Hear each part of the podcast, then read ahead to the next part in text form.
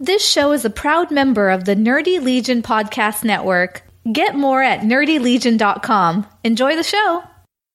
Spoiler alert! What Did You Watch This Week is a candid discussion about recent movies and TV shows, and it may contain spoilers if you haven't watched them yet. Listen at your own risk.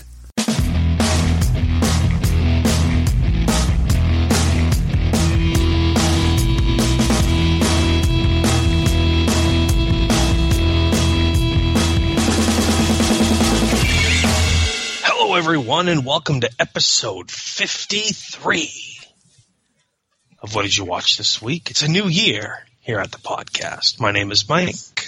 My name is John. But technically, it's not a new year, as in like New Year's. But, Right, right. But it's like a, an annual thing for us. Right, right, right, right. It's like a, a start of a second, of our second year. Yeah, it's like how businesses always have those queer, you know, fiscal years, and they're like, yes, but September 30th is the end of our fiscal year. Well, it's so close to December. Why don't you just do it in December? But no. Right, right, right. They gotta right. be weird. I mean, because we're, we're already past uh, the new year, and then we're already past the Chinese New Year. Yeah, so I mean, what else And, is there? uh, uh, I don't know of any other New Year's celebrations that have done. Isn't uh, that weird? Like, That there's only the two. Yeah, like everybody does one or the other. And Chinese New Year seems to be pretty much based around China. Um, Hence the name. Hence, hence the name Chinese New Year. But you don't hear like, you know, the Bangladesh New Year or, you know, Turkey's New Year. Hmm. That's a very like I'm I'm interested now. I mean, does anyone else besides America? Oh, I see here. Oh, In the Gregorian calendar, Uh-huh. New Year's Eve is also known as Old Year's Day or Saint Sylvester's Day. Why Saint Sylvester? Who the hell's Saint Sylvester? I don't know who he is, but All it's I called think that of in is many the- countries. The cat that was always trying to eat Tweety Bird. Patron saint of That's cats. Sylvester. Yeah, yeah, yeah. But I'm I'm not familiar with any other type of uh, New Year's celebration besides you know December 31st and January 1st, and then whenever the the Chinese New Year falls. Hmm. So Crazy. It's crazy, I tells ya. But regardless, we're celebrating a new year here with episode 53, which is a weird number because it's a prime number and it's just kind of odd. You never hear about 53 of anything or, you know, 53% of something is never really noteworthy. nope. I mean, you know, 51% is even more noteworthy than 53% because 51% is just over half. That's right. And then when you're at 53%, you're like, ah, whatever. Semantics. Well, Uh-huh. it's 52, 52 cards in a, in a deck of cards. Yep. 55 if you count like the jokers and the rules cards. Yeah. I don't think, I don't think you do.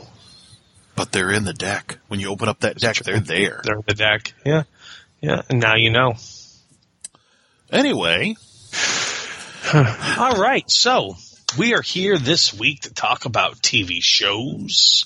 We are here this week to talk about movies. We are here this week to talk about any news in relations to movies and TV shows. yeah. Just like we were every week for the last 52 episodes. Good gravy. You'd think somebody would have gotten sick of us by now. I don't know. People like to, people like to encourage, uh, you know, I get, I get, I get, uh, positive feedback. So I guess they're not. Huh. Yep. So, hey, uh, did you listen to that podcast that Martin recommended? Not yet, I have not. Did you? I have given it a listen. It's only 33 minutes long, and I don't have the title right here in front of me. It's called, um, not Revelations, not Retributions. It starts with an R. but anyhow, um? Nope, not Reckonings. Uh, let's see here. Yeah, I can't recall. I, I, I'm I, I could Trailblazers? Trailblazers. You know, that other R word. nothing to do with ours whatsoever. ah. Anyhow, was it Isaac Watterson or something, something like that? Yeah. that's the, the name of the guy. Um, it's it's uh the first episode is essentially about the uh, ascension of movies, like how back in the late 1800s these two German brothers they they and he had a word, and maybe that's the R word I'm trying to think of that he said that basically it meant like uh, when it comes in, it revolutionizes the industry, and people either have a massive negative or massive positive look at it, but then within a quick amount of time, it's like, how did we ever live without it? You know what I mean? Like those Yep. people who are against smartphones and then they get one. It's like, how did I ever function without this phone before? Right. Um, but like, for instance, it goes back, he, he talks about these two German brothers who basically had the first motion picture, if you will. They called it something else. And, um, it was only a six second loop.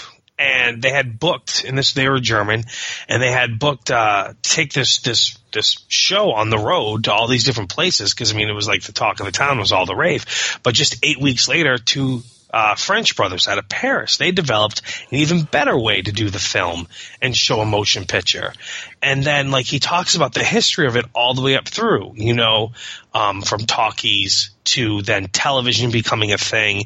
And this whole story all starts with a guy who brings a movie in late to Blockbuster, Apollo 13. He gets hit with a $40 late fee and he's like, this is ridiculous. How can we make this so people can have a movie as long as they want and not have late fees or or make it easier on them. Like you know if they forget about it or they don't get around to watching once they rent it. And essentially this guy made netflix. Amen.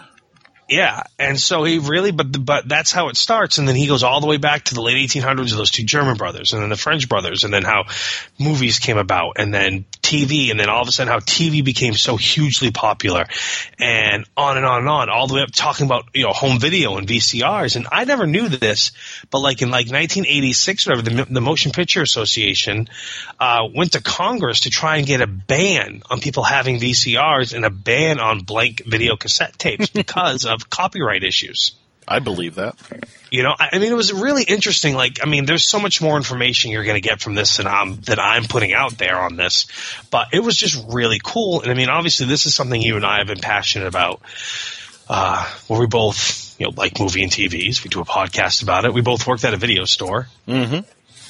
Um, which I think we both would agree. Maybe, maybe not you, but I have maintained that like working at the video store is one of my most favorite jobs I've ever had. No, I hated it. I loved it. I I, loved hated it. it. It was great. Yeah, but you also had me around and you had Matt around. You Yeah, know, that's when, true. When I worked there, I worked under an oppressive dick, and then I worked under his true. wife, Yeah. and uh, you know who was Ben better. Jerry. But yeah, I just kept getting Yeah. the bad versions of people Ugh. for the most part. I yeah, no, okay. I can go with that. I had you and I had Matt. And then even after Matt left, I had Travis and that was that was cool. So Yeah. yeah. Yeah. I was a fan. But anyways, so back to what we started about. You should definitely check out this podcast called Trailblazers and uh was it Isaac was it Isaac Watterson? I didn't even check something like that. Yeah. Um, I think that was the name because when I when I did my search for it, just Trailblazers, I got everything about the basketball team. Nothing about oh sorry, Walter Isaacson. I did Isaac Walter Watterson now. The guy's name is Walter Isaacson. It's really cool. It's really cool. So there we go. Excellent. Sorry, I didn't mean to even go on that rampage. And, and that covers our podcast about other people's podcasts. We'll see you next week. Yeah. Anyways, John, please kick us off like you do every every time when The Walking Dead has been on. Oh, the the Walking Dead this week, like I didn't take notes on it, and that turned out to be a detriment because the episode made such a little impression on me that I had to actually go look it up on IMDb before the show tonight to remind myself of what happened. And then I looked at it and I went, "Oh yeah." And I went back to doing what I was doing. And then I had to look it up a second time because I forgot again in that short amount of time. Oh wow, so it was a really powerful episode then. Yeah, yeah. It was it was supremely predictable. It Yeah. basically completely focused around the kingdom, and the kingdom is the one holdout group. You know, Morgan's there, kind of pushing the, uh, you know, we shouldn't fight, we shouldn't kill people because he's got this whole big thing about, you know, don't kill people, all life is sacred. And you know, when he lost his mind and went batshit crazy, the guy that brought him back kind of brought him around to that way of thinking. So now he tries to basically preach that to everybody: don't kill, don't kill, don't kill. Even though he sees over and over again that like he lets people go and bad things happen and people are like, if you had killed him and he's like, no, no, no, you shouldn't kill. So then this week, you know, the, the kingdom won't help Rick and his group because Morgan says, no, we shouldn't kill, lives will be lost, blah, blah, blah. We get a good thing going. So the head of security doesn't agree and decides that the best way to show the kingdom and, and Ezekiel that, you know, they really do need to fight the, the saviors, that the saviors are bad people, he decides to cause a conflict. So he basically gets out on their trade route ahead of time and causes this big, he takes shopping carts and ties them together into an arrow pointing off to the side of the road. So everybody gets out and they go and they check and there's a grave dug there that says bury me here. That's the name of the episode was bury me here. And while they're off looking around at this, he takes one of the 12 uh, tribute melons out of the truck. They're supposed to give 12 melons this week to the saviors and he takes one of them out so there's only 11. So when they show up, the saviors are like, yo, there's only 11 here. There's supposed to be 12. And so they, uh, shoot one of the kids who happens to be Morgan's protege, shoot him right in the leg. Now apparently Mr. Head of Security had set this up ahead of time that they would shoot him and then he would be buried in that hole and it would basically provoke them all to say, you know, we need to fight the saviors. Hold on. He set it up ahead of time with the saviors that they would kill him? Yep. So like he went to the saviors and said, hey, I'm, I'm going to set up a plan. I guess so. uh, to make these people fight against you and you're going to kill me for it. Yeah, I, I guess so. He was talking about how. Oh, he- that's just yeah. He was like, I, I talked to so and so. It was supposed to be me. I was supposed to get shot. I was supposed to be killed. And instead, the kid gets shot in the leg. They didn't kill to, they didn't shoot to kill. They shot to wound, but they shot him right in the femoral artery. And so he bleeds out and dies. And everybody's all upset and everybody's pissed off. yeah. Same thing. You say shot him in the femoral. I'm like, so they did shoot to kill. Yeah. slowly. Yeah. Um, so Morgan kind of loses his mind again, you know, goes back to the dark place and he goes and finds the head of security and talks to him and the guy's just like, you know, oh, I didn't mean it to happen that way. It was supposed to be me. I talked to so and so. It was supposed to be me. And which again made no sense. Um, but then again, this episode was a little bit rough like that.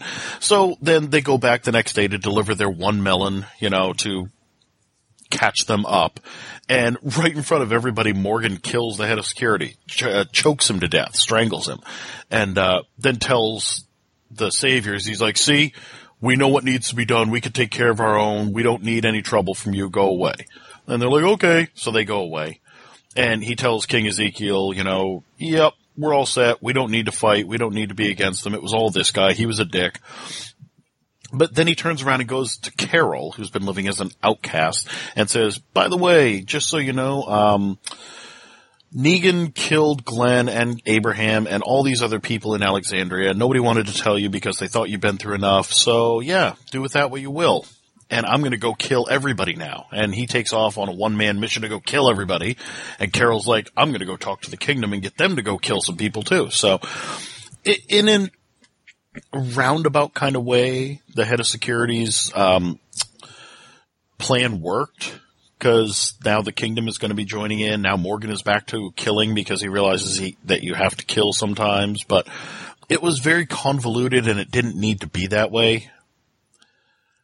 I don't know. Like I said, it didn't leave Yeah, enough of an impression on me to actually warrant me remembering it.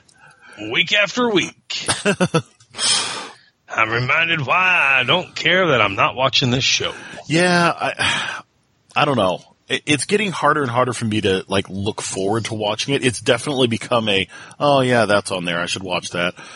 But it's definitely not a show that I am excited about watching each week. There are plenty of other shows that have taken that place. Mm-hmm. So yeah, that's about it for The Walking Dead for this week. What you got? Uh, so I'm not going to break down every little episode because I'm just I'm just not. Okay. Um, but my wife and I have watched the first four episodes now of uh, the HBO show Big Little Lies. Okay. Yeah. Um, we we actually we like it a lot. I mean, um, it, each episode's about like 40, I think it's like 45 minutes long, you know.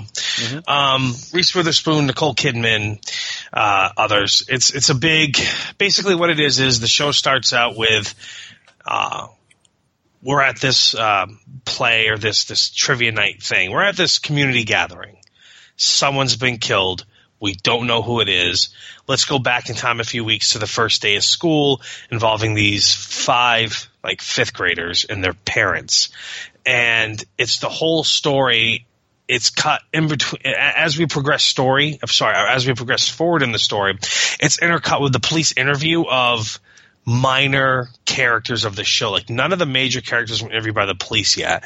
It's just the minor characters. And the storyline is furthered by the intercutting little interviews, which sometimes are everything from like a couple minute conversation to just someone saying a sentence.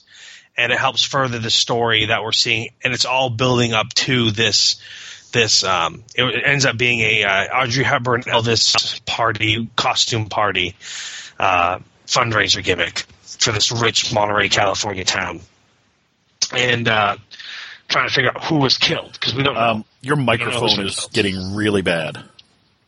yeah, Yep. Hmm. How's your call quality? oh, it just dropped down to two. I can hear you a bit better. Oh, there it goes. It just bounced all the way back up to fine again. Okay, yeah, we, you were Yeah. getting really garbled and I couldn't hear you, so I wanted to make sure you knew about it. Well, thank you. Um, but anyhow, so uh, I don't know if you want me to go over all that again. You were saying that there was going to be a costume party type thing, and Yeah, okay. Basically, what it is is the show starts out uh, where someone's been murdered, and they're building to trying to figure out who was murdered. But it's not a police crime procedural show. That's the backstory.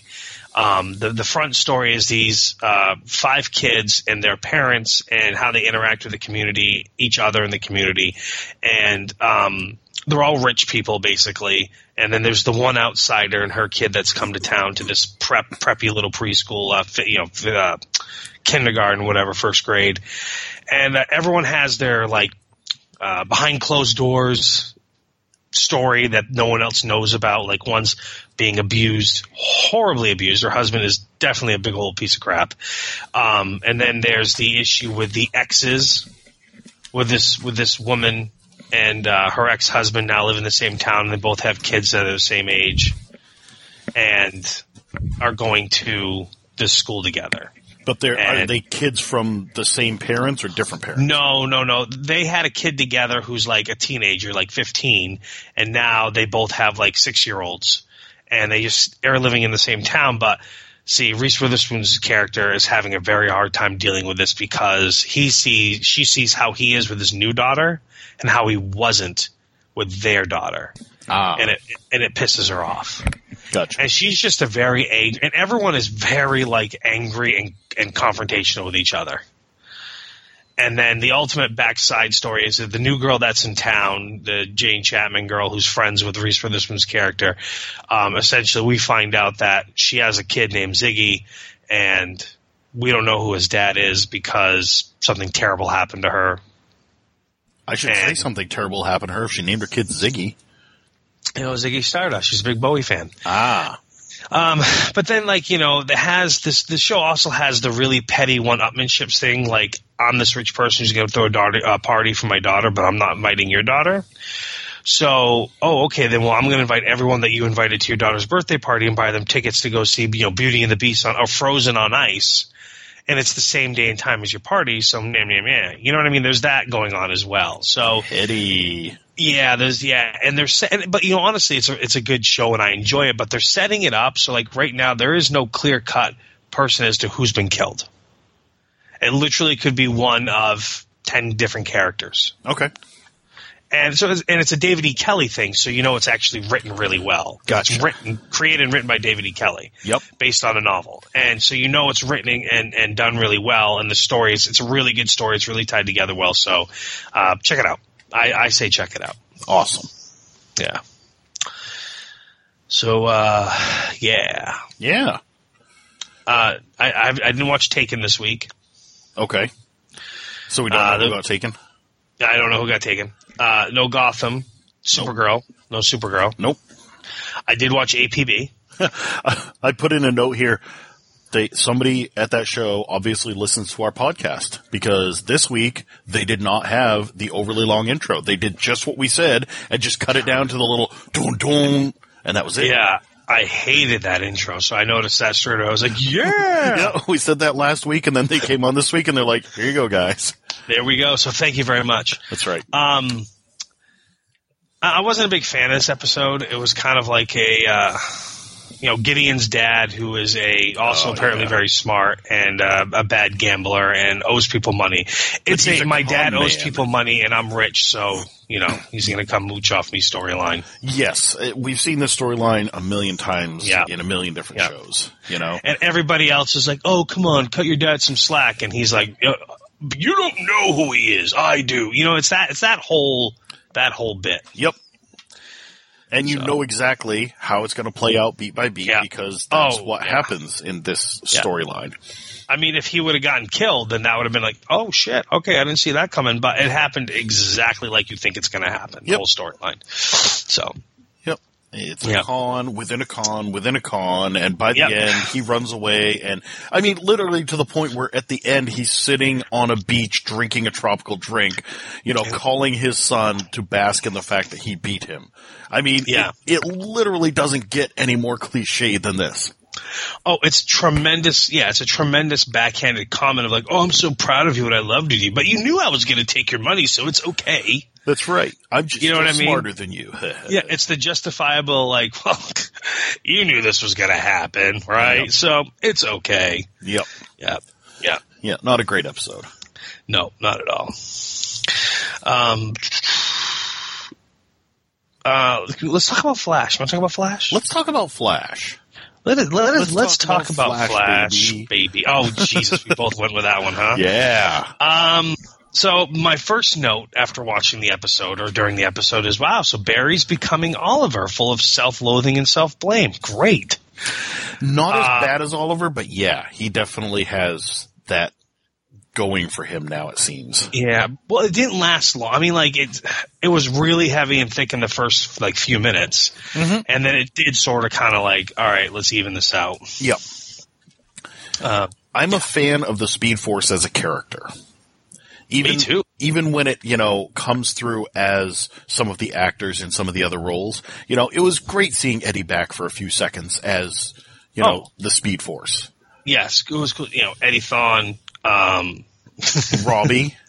Ronnie, uh, Captain Cold. Yep. I mean, yeah, it was really cool seeing all those characters come back, even for you know, uh, cameo type yep. possession appearance, if you will. So that was kind of neat. Um, oh, sorry, I want to kick back a little bit. The whole tethering and monitoring thing that was done once again with way too easy. I mean, like the amount of genius that Cisco possesses when it comes to like, oh, let's see here. We've never heard of alternate universes before. Now we know about them, and he's mastered them. Yeah. like quickly. Like there was no trial and error. No. Like there was no testing phase. There was no like, well, maybe this is going to work. I mean, like, Which we, we have had on the show before. I mean, remember when Yes. he first got his power, he wasn't sure how to vibe. He had to work up to being able to vibe stuff. Uh, tried different things, got the glasses, had to tweak them. Even like the crossover episode, he punched a hole in like a dozen different Earths before he found Supergirls. Exactly. So Exactly. you're right. It would have been nice if they could have given us a little bit more, you know, maybe bring this up earlier in the season so that by this episode they could have perfected it. But Yep. oh well. So, you know, Barry goes into the Speed Force. He's got to find Wally. Um, we get some good backstory from the Speed Force because, yeah, I think this is the first time they've prevented, they prevented, they presented the feeds, the Speed Force as a character.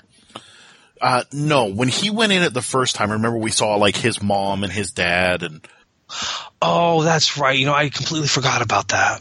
and he didn't have See- speed and he had to get his speed and That's right. And they gave him his speed. Like, I remember, like, okay, yeah, I know he got his speed back from going into the Speed Force. I didn't, I forgot that they, okay, that they did this before. I thought I was watching something new and I was like, oh, wow, this is really neat. Um, it is still neat in my opinion. yeah, oh, yeah, absolutely. So when Jay Garrick showed up, did you think he was another apparition of the Speed Force, or my immediately thought was like, oh, he's going to take Wally's place because someone's got to. Yep, Wally had to take as well. Savitar's place. Someone's got to take Wally's place. We know we thought it was going to be Barry, but when Jay showed up, I was like, oh, it's going to be Jay Yep, because he is a secondary character that's not as important. right. And he's had a good run, so to speak. Yeah. Uh-huh. Clever. I did not see though Jesse Quick saying she was going to Earth three because they don't have their Flash anymore. Yeah, that was a little bit weird. Like now we're getting to the point where they're treating alternate Earths as just like the next town over. Yeah, yeah, they really are. You know, because she's she's like, well, now I've got to go to Earth three. I moved here from Earth two to Earth one because I wanted to be here for a boy. But now that that boy turns out to be all mopey and stuff, I'm going to move to Earth three and fulfill the role there. Yeah, Yeah, yeah. I don't like that aspect of it. I think that this Um, is the reason that uh, HR's Earth has banned interdimensional travel because of stuff like Really? this. yeah. Um, and let's not forget the the fact that uh, Barry's an idiot. Um, quite often, yeah. uh, Iris is all ready to forgive and forget and say, hey, you know what? I know why you did this, but I'm okay with it. I'm cool with it. Instead, Barry goes, uh, it was for all the wrong reasons, and I think, I think we need some space. Yeah. Like, what? Yeah. What? That makes no sense whatsoever. I mean, that is, that is beyond, that's, that's even worse than Oliver. Like, worse than something Oliver would do, I think. It is. It was just dumb. It was dumb. I gotta say, I got a different feeling than Barry did from the Speed Force because the Speed Force was, you know, it always tries to teach him. It always talks to him, and Yeah. this time it was talking to him about how he had ruined people's lives um, when he became selfish and created Flashpoint. You know, changed the past. Created Flashpoint and Yeah. he ruined people's lives, and you know it, it's telling him basically that you think that you've, you know, ruined everybody's lives, but you've actually inspired so many people. You know, these people who died, don't let their deaths be in vain because of that. And so Barry's, like, the lesson that he got out of all of it was, oh, I shouldn't have Wally try to save Iris. It's my responsibility. I've got to save her. Right. I That's what I. but I think he got that. But also he got. Oh, and I need to break up with her. Well, I got the impression that the Speed Force was saying, stop messing with time. Oh Okay. yeah. You you screwed with the past. You screwed. You've tried to save people. Just let them be who they are. Their destinies are their destinies. Stop Yeah. trying to change things. He's like, fine, I'll change the future instead of having Wally change the future. And I got that the Speed Force would have been more Oh. like, stop changing stuff. Okay. Yeah. All right. I get where you're going now. That makes a lot more sense. And I don't know if that's how it's going to turn out later. You know, Yeah. Like when we get closer to the finale, is the Speed Force going to be like, "Told you so," but you didn't listen? It seems like a more pertinent lesson than, you know, oh, you've inspired all these people to sacrifice themselves, so Yeah. you're a good person. So did you find it odd that they had uh, like Jesse Quick confronted Savitar, used that uh, that piece to stab him like between the armor and his neck area, and it clearly injured him, Mhm. and then he he fled. And then nobody talked about that again until the very end of the episode when she's already gone off to Earth 3 and HR was like, oh, hey, by the way, Yeah, yeah, now that she's gone and now that we're all kind of back together, guess what we found out? And, um, she's literally the only person who has ever done any semblance of damage to him. So and she didn't say anything. She like you would think that I'd be like, dudes, listen to this.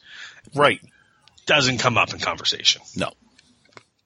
Um, I mean, we had we learned a lot in this episode. We learned that Yeah. his armor is not him; that it's actually Yep. there's somebody inside it's the armor. It's armor. Yep. and that the armor He's not is a god, kind of like he's a, a living metal that seeks itself out.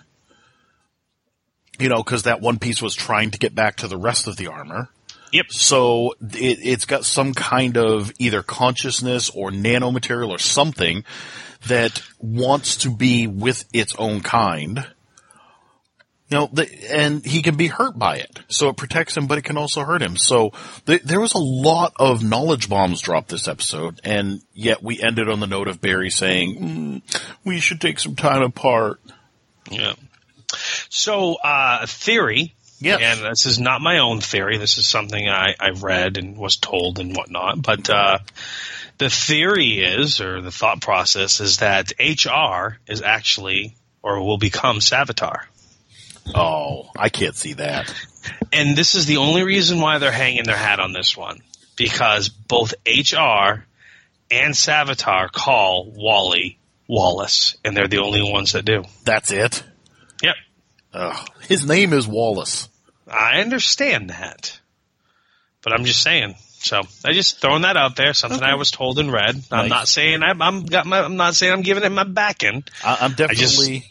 Uh, my wallet is firmly in my pocket. I am not buying it. um, they did say they they're now swirling around stuff about this, and they said that um, they're doing a build up to the reveal of who Savitar is. But they said this is something that you're not going to see coming. They said, and not as in like, oh, it's going to surprise you. More as in like, we have dropped zero hints. We have dropped zero knowledge about this. This is not going to be something that you could have figured out by now. So Well, it'll we'll be see. Could just be a completely different person. You know, it was it was funny the other day. My son goes, "Hey, you watch Flash, right?" I'm like, "Yeah, I watch Flash." He's like, "Is that a good show?" I'm like, "Yeah, it's it's a real good show. I like it." He goes, "My friends watch Flash." I'm like, "Oh, okay, cool." And I'm sitting there, and he's not saying anything, and I just go, "Oh, duh." And I go, "Kanan, do, do you want to watch Flash?" Well, I, I'd like to. Okay, you can. Really?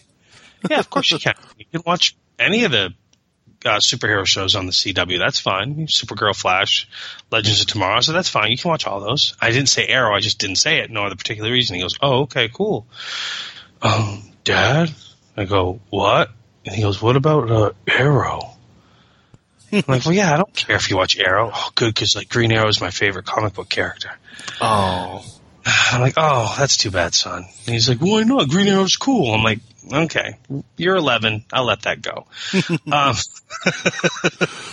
but yeah, so it's just then it dawned- and I thought about it, and I was like, "Yeah, of course you can watch those shows." I was like, when I was your age, I actually watched The Flash. Granted, it was a different version, but you know, I was watching Flash, Lois and Clark. I mean, even the old Adventures of Superman show, the old Batman series and whatnot. And then like it dawned on me, it's like, man, he's he's watching adult shows now. Because I'm so used to him watching like cartoons and then like the teen drama things on Disney, and now he's like jumped and progressed. So well, he's up in the double for- digits, sir. I know, I know, I know. I'm, I'm an old man now, but no, I'm, I'm looking forward to when he, uh, when he once he gets kind of you know his foot, feet underneath him with the series, and he starts asking me about him. So Excellent. I don't know. Um, yeah, uh, on a positive note, along those Sure. lines, uh, they did announce today at one of the cons that they're doing or whatever that season four of The Flash will not have a speedster as the main villain. oh, that's good. Yeah, remember how we've talked good. about that a few times on the podcast? They It- must have been listening Yeah, because, yep, they said they're not gonna, they haven't made any plans yet, but they're gonna shake things up and not have the main villain be a speedster this time. Well, it's like, yeah, I mean, I understand it's the Flash, and, it, and you know, and it definitely involves the Speed Force heavily. But like, there's a lot of speedsters on this show. There's a lot of you know bad guy speedsters, good guy speedsters, and everything else. And then same thing. We go over to Arrow. Everyone seems to shoot arrows at each other and wear leather, you know, hooded costumes, if you will. You go to Legends and everyone's just an idiot, so Yeah. know they're all working with half a deck anyway. Speaking of legends, uh, uh, they had another Rory opening this week, and I must say, I truly enjoy them. Yeah, I, I like the- do too. That's the best part of this show is when you have a Rory opening talking about how they're all idiots. yep. Um, this week's episode, I actually enjoyed it. Um, It was different from their normal episodes. yeah, yeah, absolutely. I mean, you've noticed the budget must not be as big on this show, seeing how they hardly have the whole Legion together. Like each episode seems to be one of them. Um, but basically, they're they're in 1970. It's the Apollo 13 mishap, but there's no mishap because Eobard Thawne has replaced one of the astronauts because uh, Hank's piece of the Spear of Destiny. Sorry, Henry's piece of the Spear of Destiny is uh, is on the moon. Um, I, I really liked it. I thought it was a good episode. It was much better than what I've been accustomed to with them. Yeah. Um, there was a lot less punchy punchy and a lot more thinking. yes. Yes. Um, there was the, the heartfelt moments were more heartfelt. yep. You know, Eobard bonding with uh, Ray. Oh my god, the bit where Ray is doing like the uh, the Matt Damon, the Martian gimmick, talking into the microphone, Yes. like talking to the camera about oh my rations and this and that, and then what are you doing? And he leans back and you see Thawne like tied up, sitting on the ground. uh, or what he goes, he goes, uh, puns, the lowest form of humor. Yes. Yeah, I actually I really enjoyed this episode. It was one of my favorites of the season, even with the whole the Rip drama of feeling out of place because he's not the captain anymore, he's not the leader anymore. As a matter of fact, they became a team when he wasn't around. Right. He basically Um, had to go away for them to cohesively bond. But honestly, it was him being going away that made them bond together to get him back. Right. Exactly. Yeah. Yeah, so he was the catalyst of it all. Yep. He, he was there Um, in spirit. Yes, yes. But uh, yeah, Henry Henry sacrificed himself pretty damn quick on this, huh? He did, but honestly, it was one of the most believable sacrifices I think the show could have done. Yes, it was. I love when they were like trying to figure out the re-entry angle, and Yeah. Ray goes in there and Thawne's just like 38 degrees, and he's like, "What do you? 38 degrees? You need to know the angle that we need to re-enter the atmosphere so we don't burn up 38 degrees." How do I know you're telling the truth? Because I'm from the 22nd century. I learned astrophysics in kindergarten. I want Yeah. to live through this too. Yes, and that was the thing too. It was like, untie me, I'll help you. We'll make a truce. I want to survive this. And then you almost feel like when Thawne is explaining his story, as brief as it was, to Ray, you see Ray feels bad for him. Yeah. It is You know? a bit of a tragic story. You know, if it was any other person than a mass murderer type guy, Oh yeah, he's a sociopath. Absolutely. th- you know, you would feel bad knowing that he's basically running away from being wiped out of existence. Yep.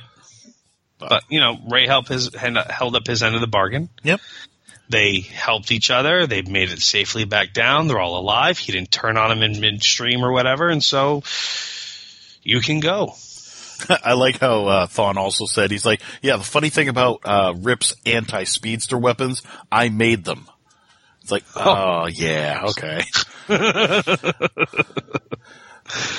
Yeah. No, it was, it was, it was, uh, you know, the more we talk about it, the more I'm feeling it was the best episode of the season. Yeah, not to say that this was like Emmy award winning or anything. It still had No. many faults, but Oh, yeah. it was definitely a nice departure from the usual schlock that show churns Yeah. out. Yep. Agreed. Yep. Agreed. Is there anything else you want to cover on it? No, not really. I think that about covers it. Pretty much. Well, they did get the final piece of the spear. Yep. and uh, we saw. Well, we didn't see him, but we saw. You know, Black Flash was obviously the guy coming for him, but we saw, and I forgot to mention, we saw Black Flash in the Flash. Mm hmm. Yes. So, um, yeah, cool, cool, cool, cool. You want to talk about Arrow, or do you want to talk about This Is Us? I mean, we want to keep that superhero theme going. we might as well do uh, superheroes very liberal. Let's just get phrase. Arrow out of the way. Yeah. Okay, so my first note on Arrow, and this is all I'm going to say, and I'm going to let you take it away after that. Okay, in the in the bar shootout, the muzzle flashes on the guns were ridiculously over the top. Yeah, they were. I mean, I mean that was just like what? I mean, no, no, no, no. That is a hundred percent highly inaccurate. Oh yeah. Anyways, So we've been building all this season off and on. The the weirdest build I've seen in a while because it was like for several episodes it was all about the throwing star killer slash Prometheus and him wreaking havoc on the city and murdering people and, you know, besting Oliver and, and setting it up so that Oliver killed Felicity's boyfriend and, you know, there's all this, and then he'd disappear. And we'd have episodes that had nothing to do with him. We didn't even mention him. You know, we're still getting flashbacks to Russia.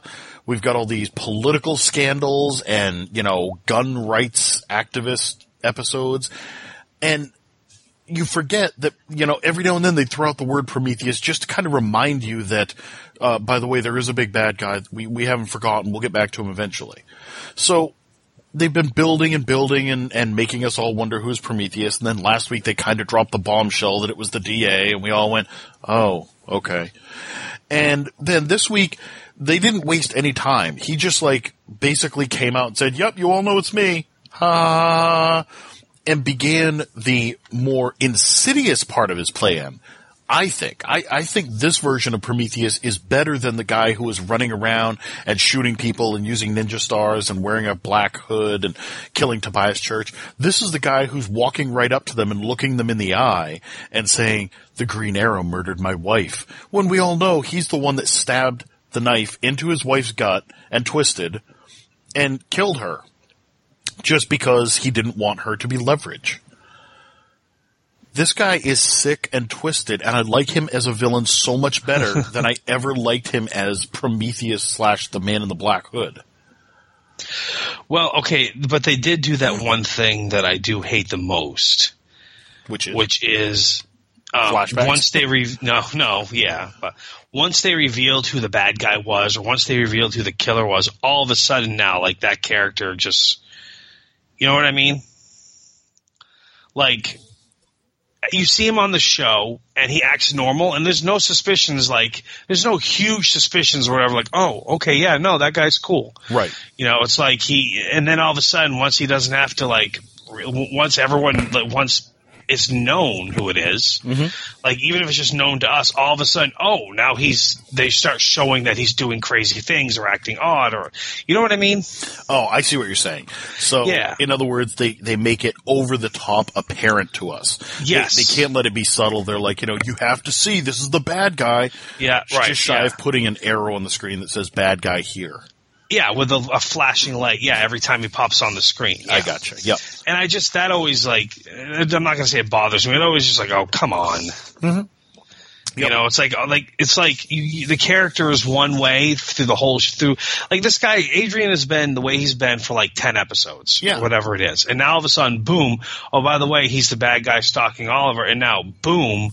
He's just a over the top sociopathic friggin' murderer who, and it's like, they're beating you over the head with it. I mean, to the point where he stabs his own wife and kills her, you know, and, and, and, everything else. And like you said, walks right up to people. Now, I'm not saying I don't like this character. It's just, they built him as a certain way and then they go, oh, by the way, he's the bad guy. So now he's completely flip flopped to something else. But I think if you look at who he was as Prometheus, you know, like like I was saying earlier, they set it up in the season where he dressed up Felicity's boyfriend, duct taped him. He pulled a Joker essentially. You know, duct taped his mouth shut, duct taped his hands down, dressed him up to look like him, so that Oliver would shoot and kill him.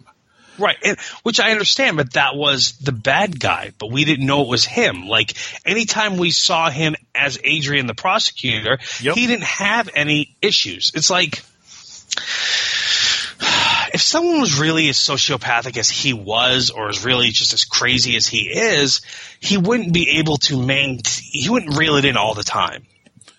And then all of a sudden be like, "Oh, I don't have to anymore."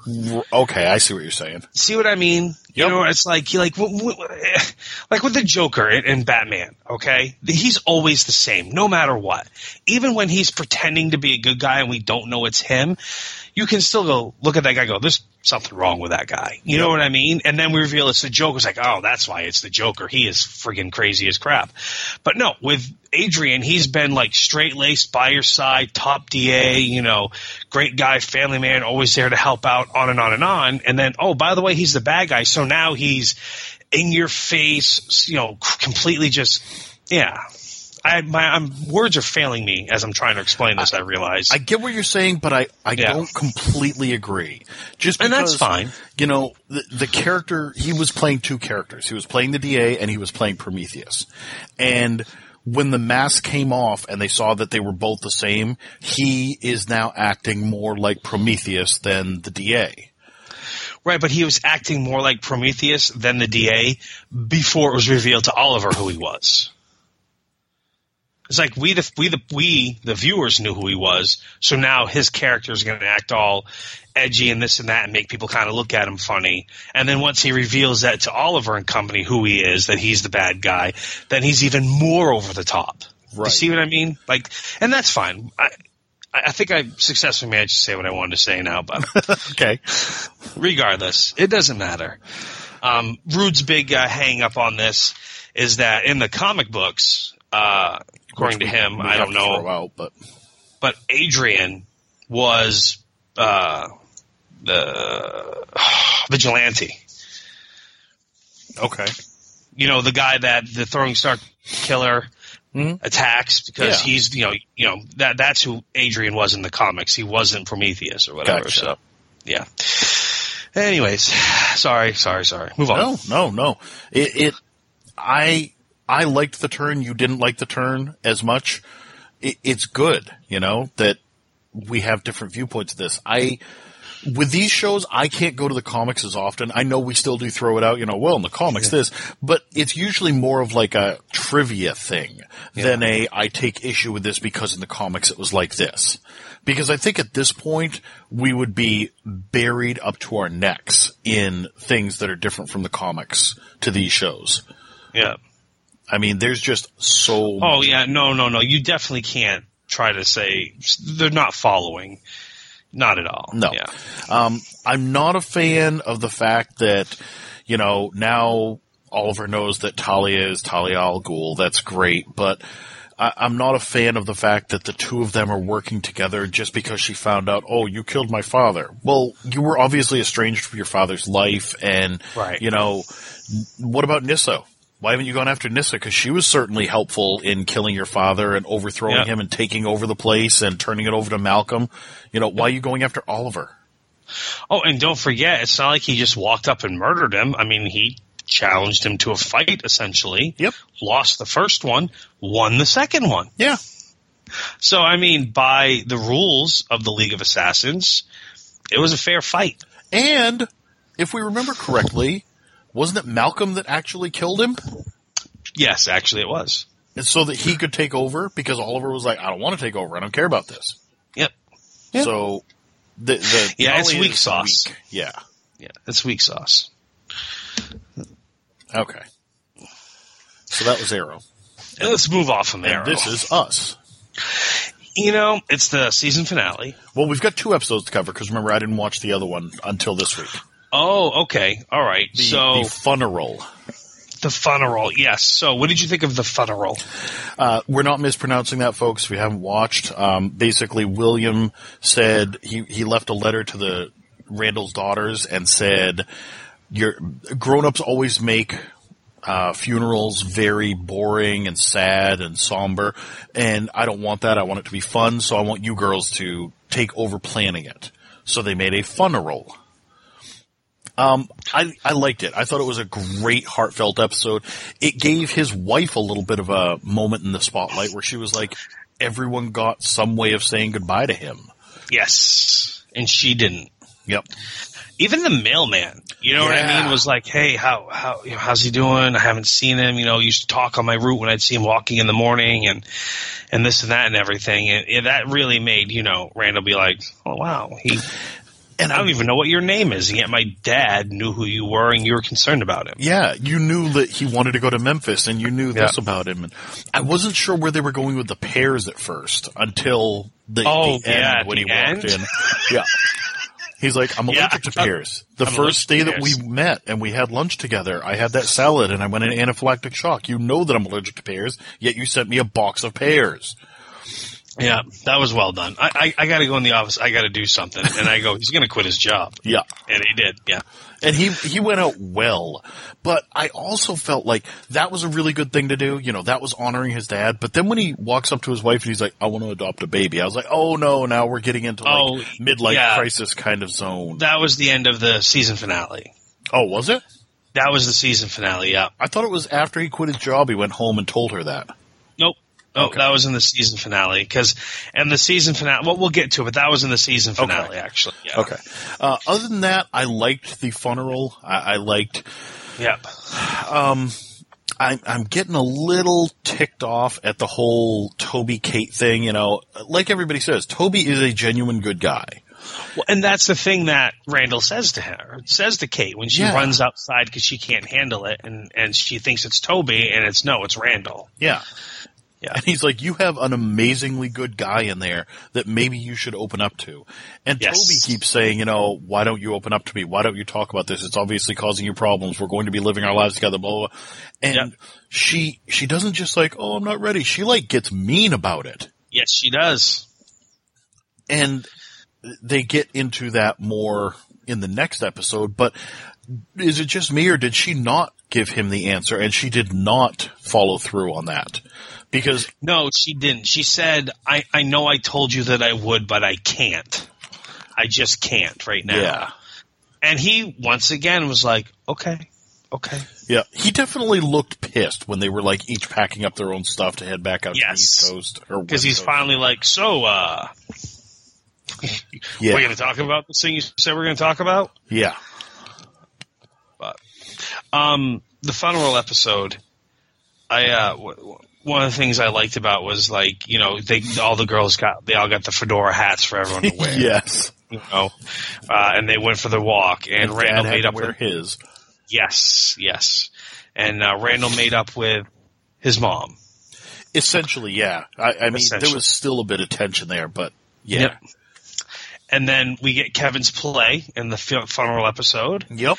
And it was he did a fantastic job, and he, it was you know everyone loved it, on and on and on. And then he's with Sophie, and he's so happy and just great to you know be where he is. And then he gets a call from legit Ron Howard, like really, they cast Like, him and no- put him on the show. like not even like it's just a voice on the phone. They cut to Ron Howard sitting in like his home office or whatever. Yep. you know, I got this movie and this part would be great. Shoots in LA for three months, on and on and on. And it's like, oh, Kevin's going to choose his career over Sophie after all. Yep. And he's obviously, after one production of the play or one showing, he's all done with that, apparently. Which is ridiculous because those things It's- go on for weeks.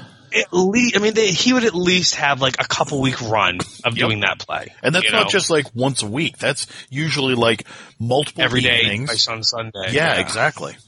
Yeah, maybe blackouts a Monday, but whatever. Monday's a blackout day where they don't do it. But anyways, yeah. So, um, yeah, it was. uh Oh, you know what though? Actually, I'm going to correct myself because I didn't. I, I watched last week's episode. You know, two weeks ago now, almost as we're recording this. But when they're in the hotel room, she does start to cry and tell Toby.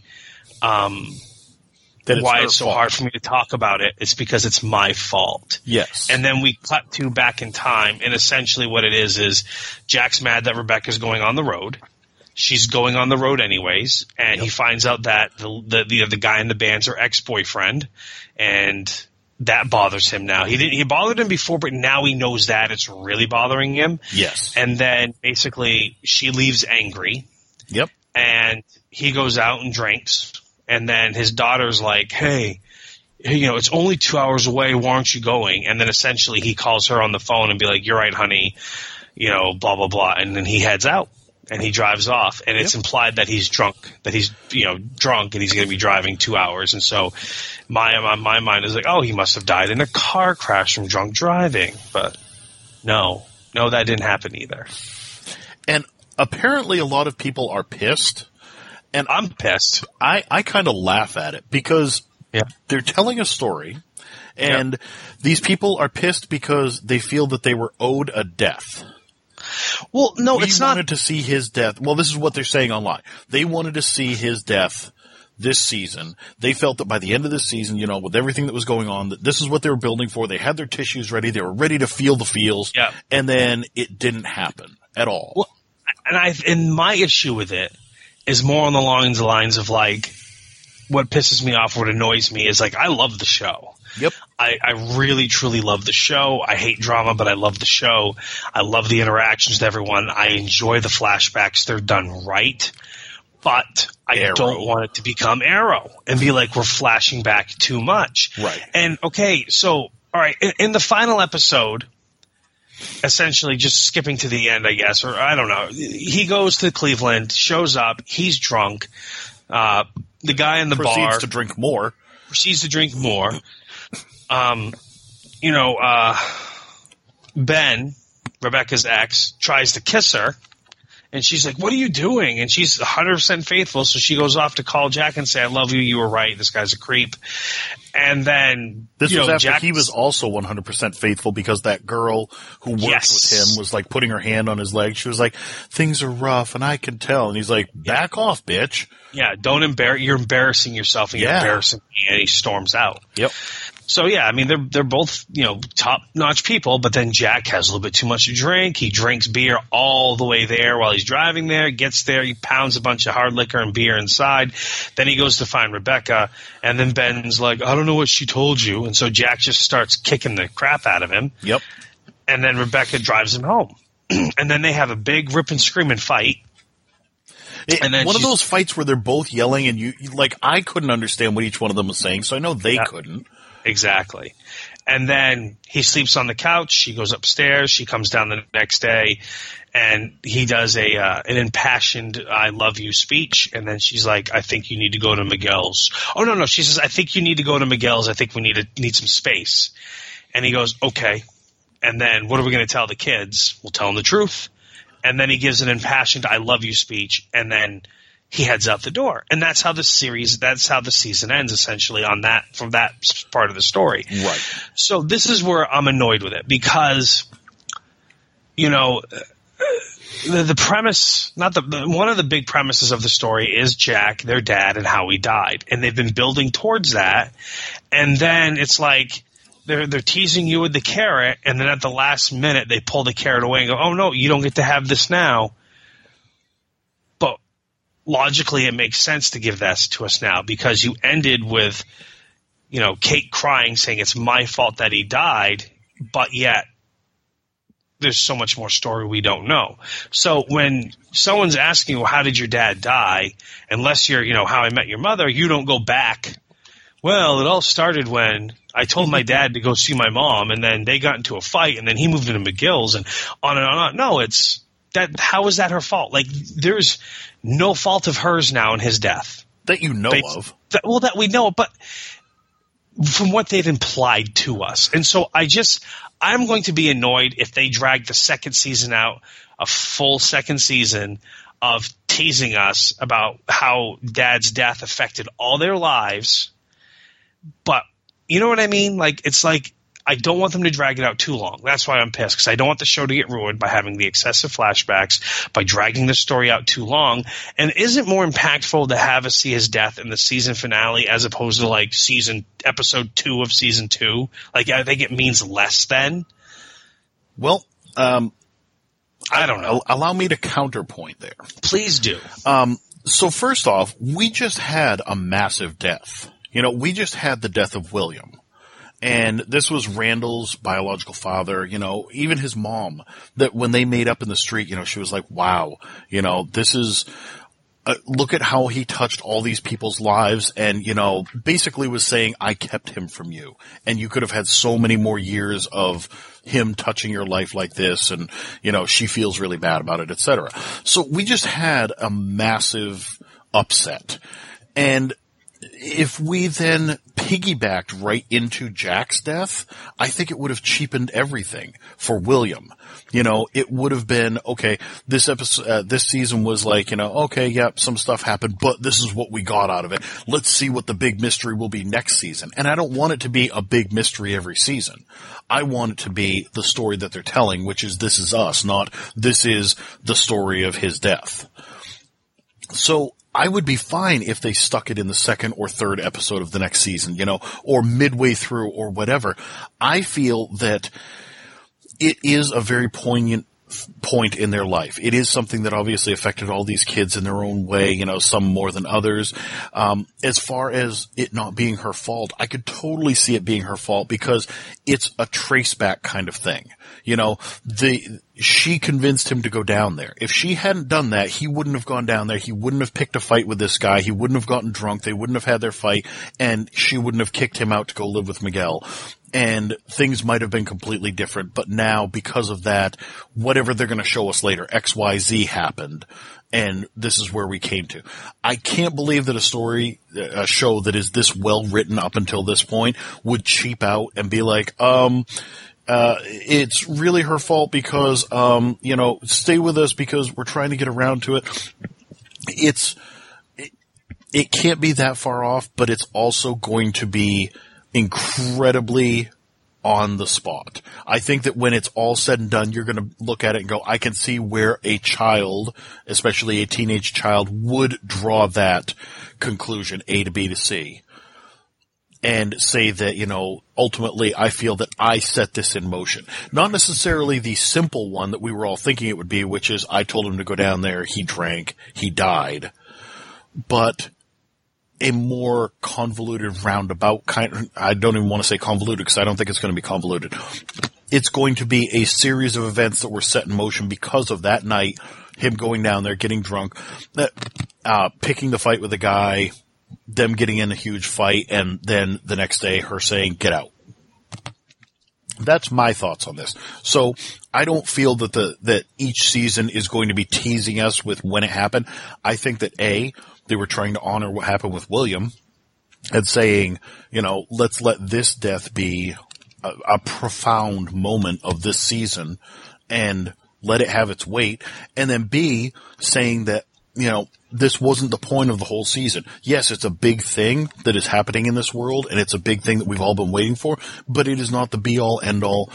You know, this is not the story we're trying to tell. We're not trying to tell the story of how he died or when he died. We're trying to tell the story of these people. Right, but their story is all centered around the death of their dad because every single episode, his death and how it affects them is brought up. So it is completely about the death of their dad. It's not every single episode that they talk every about. episode No, it, it is comes not. up. Yes, it is. Every is episode not, they sir. talk about his death. One of them I does. deny you. Oh, it, it does. I mean, go back and watch them all again. Every episode, it's a it's a factor of every episode. Him dying, and and this is where I, I disagree with the whole William thing. Yes, William died, and it was horrible, and it was sad, and it was very emotional. But he was an old man who had cancer and lived a good life, and got to reconcile with his son at the end, and meet his grandchildren, and he died, and it was ups, and it was it was sad, but it wasn't it wasn't tragic. Jack, on the other hand, is a man who's in his mid 40s that's tragically cut down in the middle of his life while his kids are teenagers. And this is how it affected their lives. This is how it affected their lives going forward, how they grew up, the adults they became, the people they, they became, and how it continues to affect their lives. So, yeah, I think the whole show, This Is Us, is based about this is us when our dad died. I And how it affected agree us. with you, sir. I, Okay, I- that's I fine. respect your opinion, and, and you're certainly welcome to it, but I cannot back it up for you. I'm sorry. That's fine. We'll, we'll have to You don't have to. on this one. That's fine. all in all, are you still happy that the show's coming back for two more seasons? Oh yeah, I'm glad. I mean, I really like the show. I really like the characters. I'm, I'm looking forward to seeing it. Just I have fear of how much we liked Arrow the first season, and then the, how the flashbacks killed it. Because the flashbacks were good the first season, but the more we kept going, the worse they became. And I feel like the flashbacks are a finite amount of time, and you can't go five seasons of flashbacks like Arrow did. You know what I mean? Like at some point, they need to stop doing the flashbacks or This Is Us and and just have us living in now. You know what I mean? See, I could easily see them doing flash forwards as well. I could see them going that other direction. I mean, why not? I actually could, but like with the flashbacks, because I feel like through this whole season, we've seen flashbacks from when the kids were born, how they got together, how they got Randall as they grew up. Like we've seen them from birth to teenagers in this season. And it's like, We have, but we've seen it jumped around. I mean, think about how late in the season we were introduced to Sophie. Oh no, absolutely. best friend slash, It- you it- know, his crush slash. it did his jump ex-wife. around quite a bit. Absolutely, no, it did absolutely jump around quite a bit. I just, it was done so well this first season. I don't want to see it bastardized in the second season by like, well, hey, it worked the first time. Let's just keep doing it this way. You know what I mean? Like, I, I hear you because I do know what you're talking about with Arrow and how Yeah. it really became shitty. And Yes. a lot of that I think is because they changed what it was. Like Arrow's story was supposed to be that he was on the island for five years yep, and training and becoming a better hunter, etc. They changed that. Starting in Oh. the second season, they were like, "Oh, now he's been picked up by Amanda Waller, and now he's Yeah. in China, and oh, now he's, in Russia. and now he's back in Central City, and now he's you know Star whatever Star City, and now he's back in Russia again. And, they they essentially created um, the flashbacks. They u- they started using the flashbacks instead of a way of telling how he got to be who he is. They started using them to explain each episode. Right. They were like, "Oh, this is why this episode was happening this way," and and you know, we'll give you a flashback to to let you know why. I think with This Is Us, they're actually it's more like they have written a series of books, and they're interspersing from this book and this book. I think that it's one long continuous story, but they're pulling out parts of it much Yeah. better than Arrow ever could. Arrow's using the flashbacks as a means to tell a story Yeah. uh, in that week, and they're they're changing the flashbacks to whatever they need them to be. And this is us. I feel is not doing that. I feel like they've already figured out the story back from the beginning to the end, and they're pulling out the parts that work for this week, type of thing. I don't know if that makes sense. No, it does. It makes sense. It makes sense. So, well, there's some impassioned back and forth debate about a show for you folks. Yeah, and now we have to Um, wait until the fall to get any more of them. I know, right? Hey, let's talk about another season finale, which I think this one will definitely agree on more. Uh, Lethal Weapon. Oh my god, what a horrible show! Uh, this was a really bad episode. Th- they th- took like months worth of stuff and crammed it into an hour. Yeah, Yeah. dude, this was literally one of my favorite episodes, not only of the show but of TV this week. Really? This episode was great. Um, we'll break it down for us then. I wouldn't even know where to begin. This, like, you're right. They kind of brought a lot of stuff into one hour. Um, but I felt that they did it so well that it, like, I was watching the clock and I'm like, holy crap, are we still going? There's still more stuff to do because, Yeah, I I actually at one point I did stop to see is this like an extended episode? I'm Yeah. like, oh, no, it's not. yep, Um, okay, well, okay, so Gideon, the hitman for the drug cartel, yep, uh, he's essentially arrested at the end of the last episode, and uh, Palmer tells Riggs that this is the guy that killed your wife. yeah, because she recognized her photo from a file that was his hits. His Yep. greatest hits. So Riggs wants to talk to him, but they won't let him. So Riggs does what Talk any with air quotes. Yeah. So Riggs does what any reasonable person would do. He uh, intercepts the transport convoy, gasses up the guards, doesn't actually kill them, and then rescues Gideon, and then takes him hostage And- to question him. I'm going to stop you right there and break that down a little bit more because it wasn't just that he intercepted the convoy. He did it so that it would throw suspicion off him, but yet Yes. still keep the police guessing as to what was going on. Like they took the time. He didn't just ram them off the road and take him and run. They actually took the time to show the steps that he did, you know, the spike strip, where he shot the, the glass, and then Yes. he's there helping them investigate and, and explain it, you know, oh no, that black glass is bulletproof. He would have had to shoot over here in order to do this. The Yeah. gas canister, you know, if he wanted to kill the marshals, he would have killed them, but you know, this guy left them here. Instead of throwing, he threw, and he didn't throw a grenade, and he threw a gas canister. Yep. Yeah. Yep. And he didn't shoot out the side windows because he wanted to contain the gas. Yeah.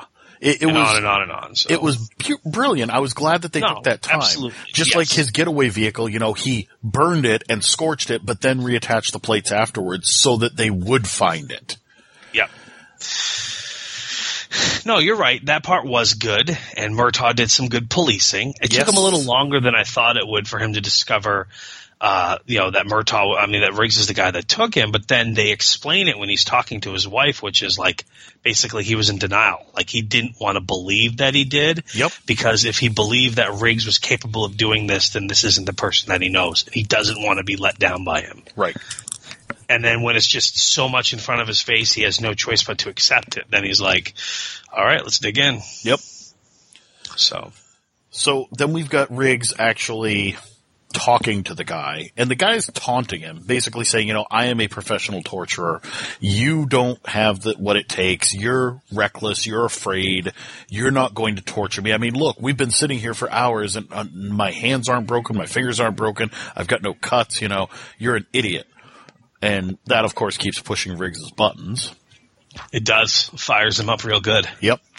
Because at first he has him in the trailer, and then Murtaugh shows up, and he does what was very awkward and weird kind of, you know, oh, don't go in there. It's really messy trying to keep him out of the place so that, you know. And that whole bit was a bit weak. It was a bit weak. Yeah. Um, so then he gets the bright idea. Well, I've got to move him. I'll move him up to my cabin up by the lake. And No, he moved him up to not his cabin by the lake, but uh Murtaugh's wife had rented Murtaugh and RJ a cabin, That's and then he couldn't use it. He That's could, well, it they had to cancel it because of Gideon. Yes. So then Riggs took them up to the cabin that It had that already had rented. for. Yes. Yep. and uh, continues to talk to the guy. Although it was kind of dumb and kind of foreshadowing how he was, you know, heating up the fireplace poker and then just kind of hung it there. I mean, those things cool Why off would you- pretty quickly. Yeah. Yeah, they do. So Yeah. why would he have hung it there? But of course, you know, Murtaugh puts two and two together and, and they pinged, w- was it that they pinged his phone? They pinged his phone, yeah, which by the way, it doesn't happen that fast, which by the way, the police can't do that. Well, maybe they can in LA. I don't know. I know the Maine state police can't do that. They have to contact the cell phone company. They have to have a subpoena and justifiable cause or reason as to why they're doing it. Then once the paperwork is filled out, then they can ping with the last tower hit off of.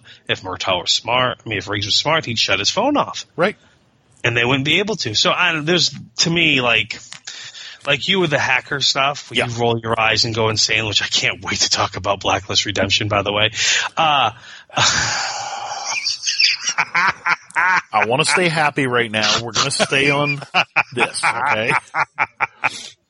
uh, anyways, um, that's how I feel when it comes to like uh, police procedural stuff Gotcha. and just how ridiculous it is. Anyway, so they ping his phone, and that's how Murtaugh finds him up at the cabin. Yeah.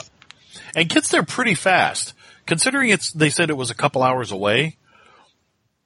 He got there pretty fast to uh, intercept Riggs before he was able to do any real damage to the guy, other Yeah. than you know smashing his hand once. And then, of course, while he's outside confronting uh, Murtaugh and Riggs are talking about what's happened, and Murtaugh's like, "I can't believe you did this." Riggs is like, "Oh, whatever." He's inside, and then guess what? He's not. He's escaped. He melted the duct tape with the uh, hot iron poker. And is running, and they give chase, and they chase him up to a cliff, and Roger shoots him in the gut as he jumps over the cliff, and he falls down into the rapids, and we get the famous line of, nobody no one will survive, that. that. Which basically means this guy's alive. Yep. And then you look at your, your DVR and you go, holy crap, we're only halfway through the episode. Guess who's coming back later? The guy that couldn't survive the fall. Yep. Yeah, So that was very telegraphed. so then Riggs starts digging into this and realizes that, you know, this guy was a hitman, but he didn't do stuff on his own. And, Yep. you know, somebody had to put him up to it and somebody had to give him, and, it was the, he kept following the blueberry pancakes thing because he was having Yes. flashbacks of the day that she died and how they were spending time together. You know, she was talking to her father and he was nervous for her and wanted her to get out of town because something was going wrong. Uh, Riggs had conf- uh, comforted him and said, "Don't worry, we're going to have some of her f- uh, her famous blueberry pancakes." Oh, I'm going to. And then the hitman had said, "You know, oh, uh, I saw you guys eating blueberry pancakes," but then he remembered, "Wait, we didn't eat the blueberry pancakes because I knocked over the batter and we never cooked them." So it had to be somebody else. So it had to be her father. Who? Well, yeah. As soon as that happened, it was just like you know, like red flag, ding, ding, ding, ding, ding. Uh-huh. It was it was pops, and then again, it's the same scenario I was kind of talking about earlier with, um, the character. Once we find out they're a bad guy, all of a sudden they change because all season long, whenever we see him, it's, oh Martin, we love you. You're part of our family. We miss you. On and on and on and on and on. We love you, love you, love you. Oh, I'm glad you found someone new. Da da da da da da da da da. Whatever. And then by the end of it, once we realize that oh he's actually a bad guy, he's like, sorry Martin, it had to end this way, but I've just set you up to be killed. Like Yeah. that. That's what I meant earlier. Same thing with the, you know, when we find oh he's actually a bad guy. Now all of a sudden everything changes. It's just, anyways. Sorry, go ahead. No, no. So yeah, basically he confronts his father-in-law, and at first the guy's like, you know, no, I don't know what you're talking about. I don't know. And then he essentially says, you know, yeah, it's the cartel boss. Uh, basically, he was sending a message to me, not to you. And, uh, I've got other kids, I've got other grandkids. Basically, I said no too many times. They gave me this message. I didn't say no again after that. So he's essentially admitting that he's in the pocket of the cartel. That the boss has had his number and he can do whatever he wants. And this guy, which he's in a position of power. You know, what is he like the Yeah. DA or something? He- Yeah, something like that. He's he's a he's a mucky muck in the city. Yes. Yep. So then essentially Riggs is, you know, Maybe he's like the state attorney general or something like that. I think that was it. Yeah. yeah, that's that seems that seems right. I was like, I think it was a lawyer, but not really a lawyer. Right. he had some kind of military title. Oh yeah, Attorney General. Um, That's that's a military lawyer. He's a JAG officer. Anyway, sorry. That's go right. ahead. So yeah, uh, then uh, essentially, and correct me if I'm wrong here, but essentially, you know, Martin has his little meltdown because he realizes that you know this guy screwed him over, was responsible for her getting killed, and has never told him this, has been dealing with the cartel behind their back, has been withholding information from him, etc. And then, like you said, you know, the guy's like, "Sorry it had to end this way, but guess what? You're going down." And then now Gideon has Roger and Riggs and takes them to be properly tortured.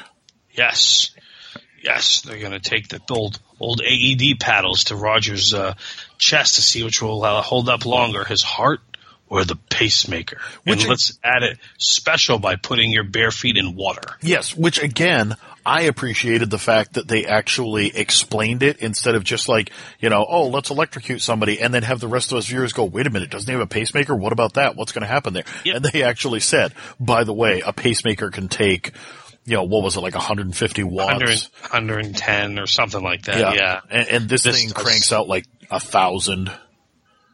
So let's see Yep. which gives out first. Yep. And there's some torturing going on. Yep. Not for long though. No, because Riggs uh, managed to get a piece of uh, a metal shaving off that chair and then use that to uh, to cut his thick ropes with.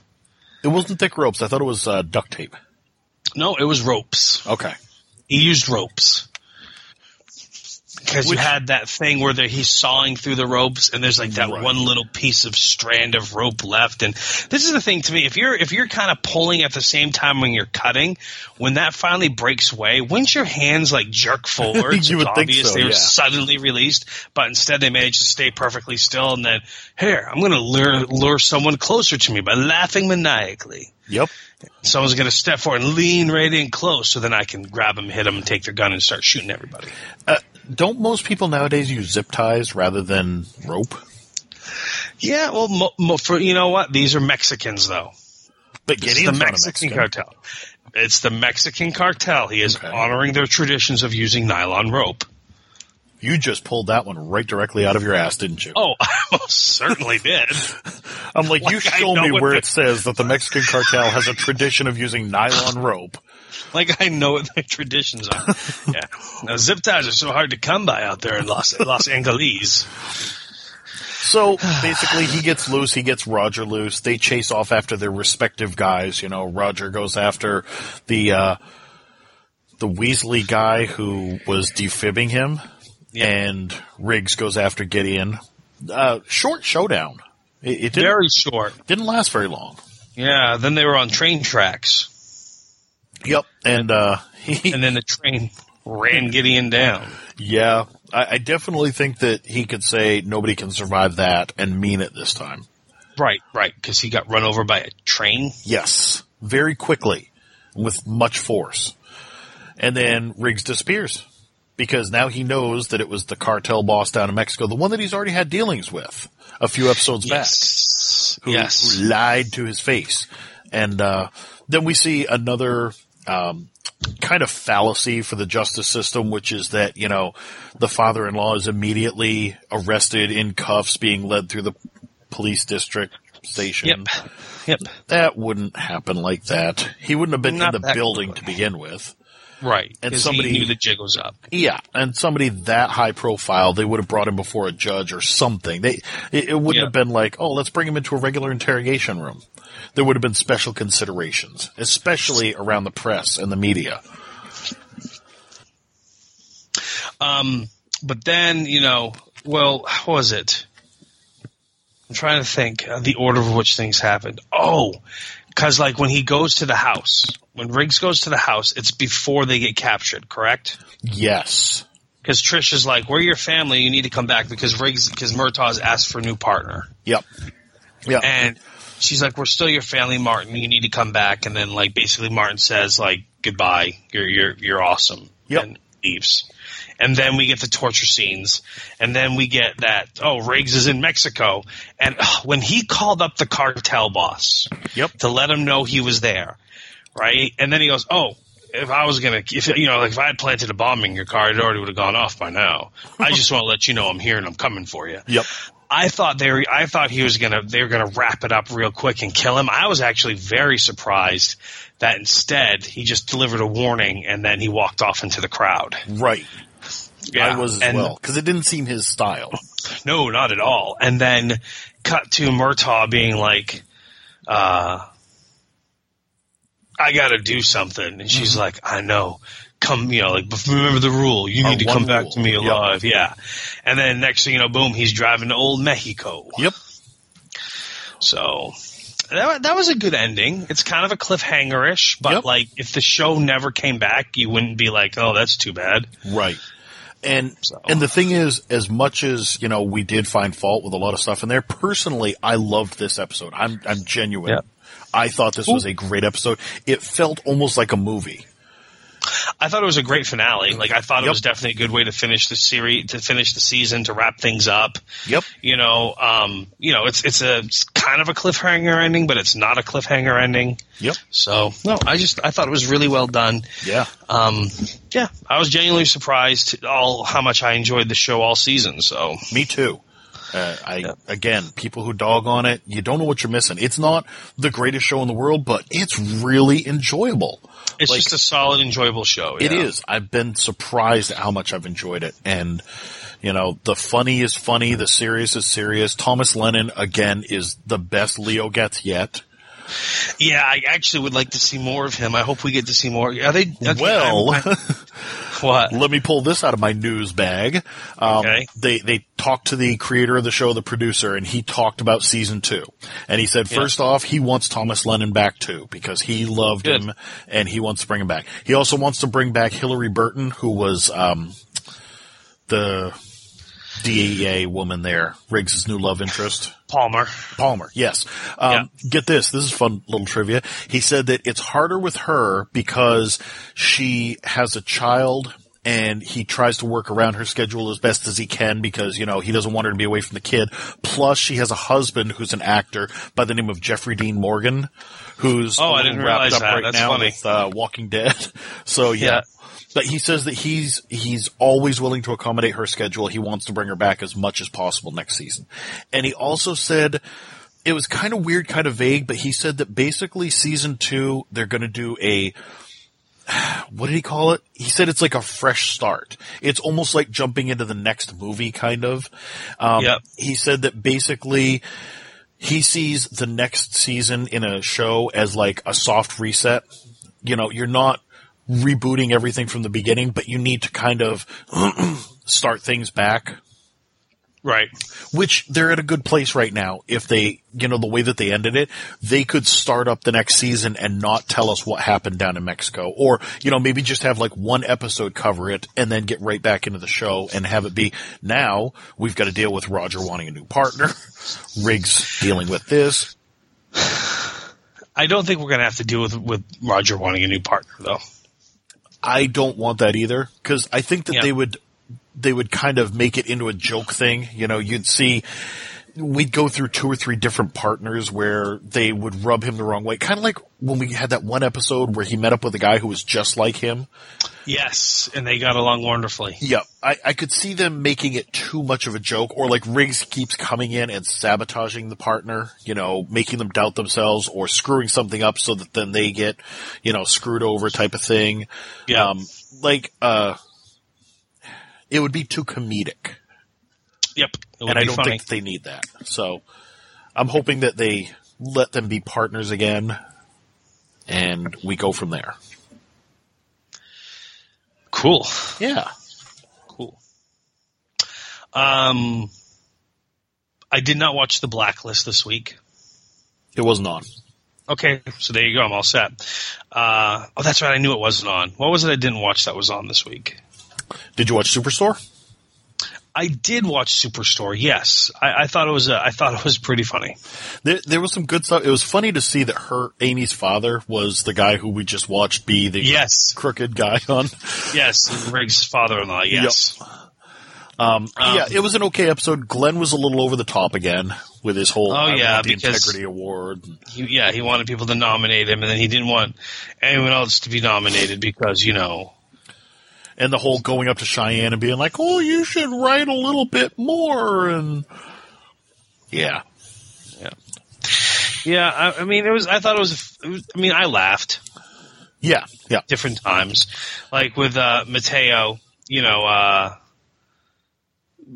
launching all those bug, bug bombs. Dozen bug bombs. Yeah, like a dozen, and then later on you get that little snippet of like, "Hey, I, I can only find one bug bomb, and I, I need to do my whole house." And she's like, "Oh, geez, you only need one of those for a house. You're all set. Don't worry, that's more than enough." And Yeah. yeah, we saw that he busted out like a dozen. Um,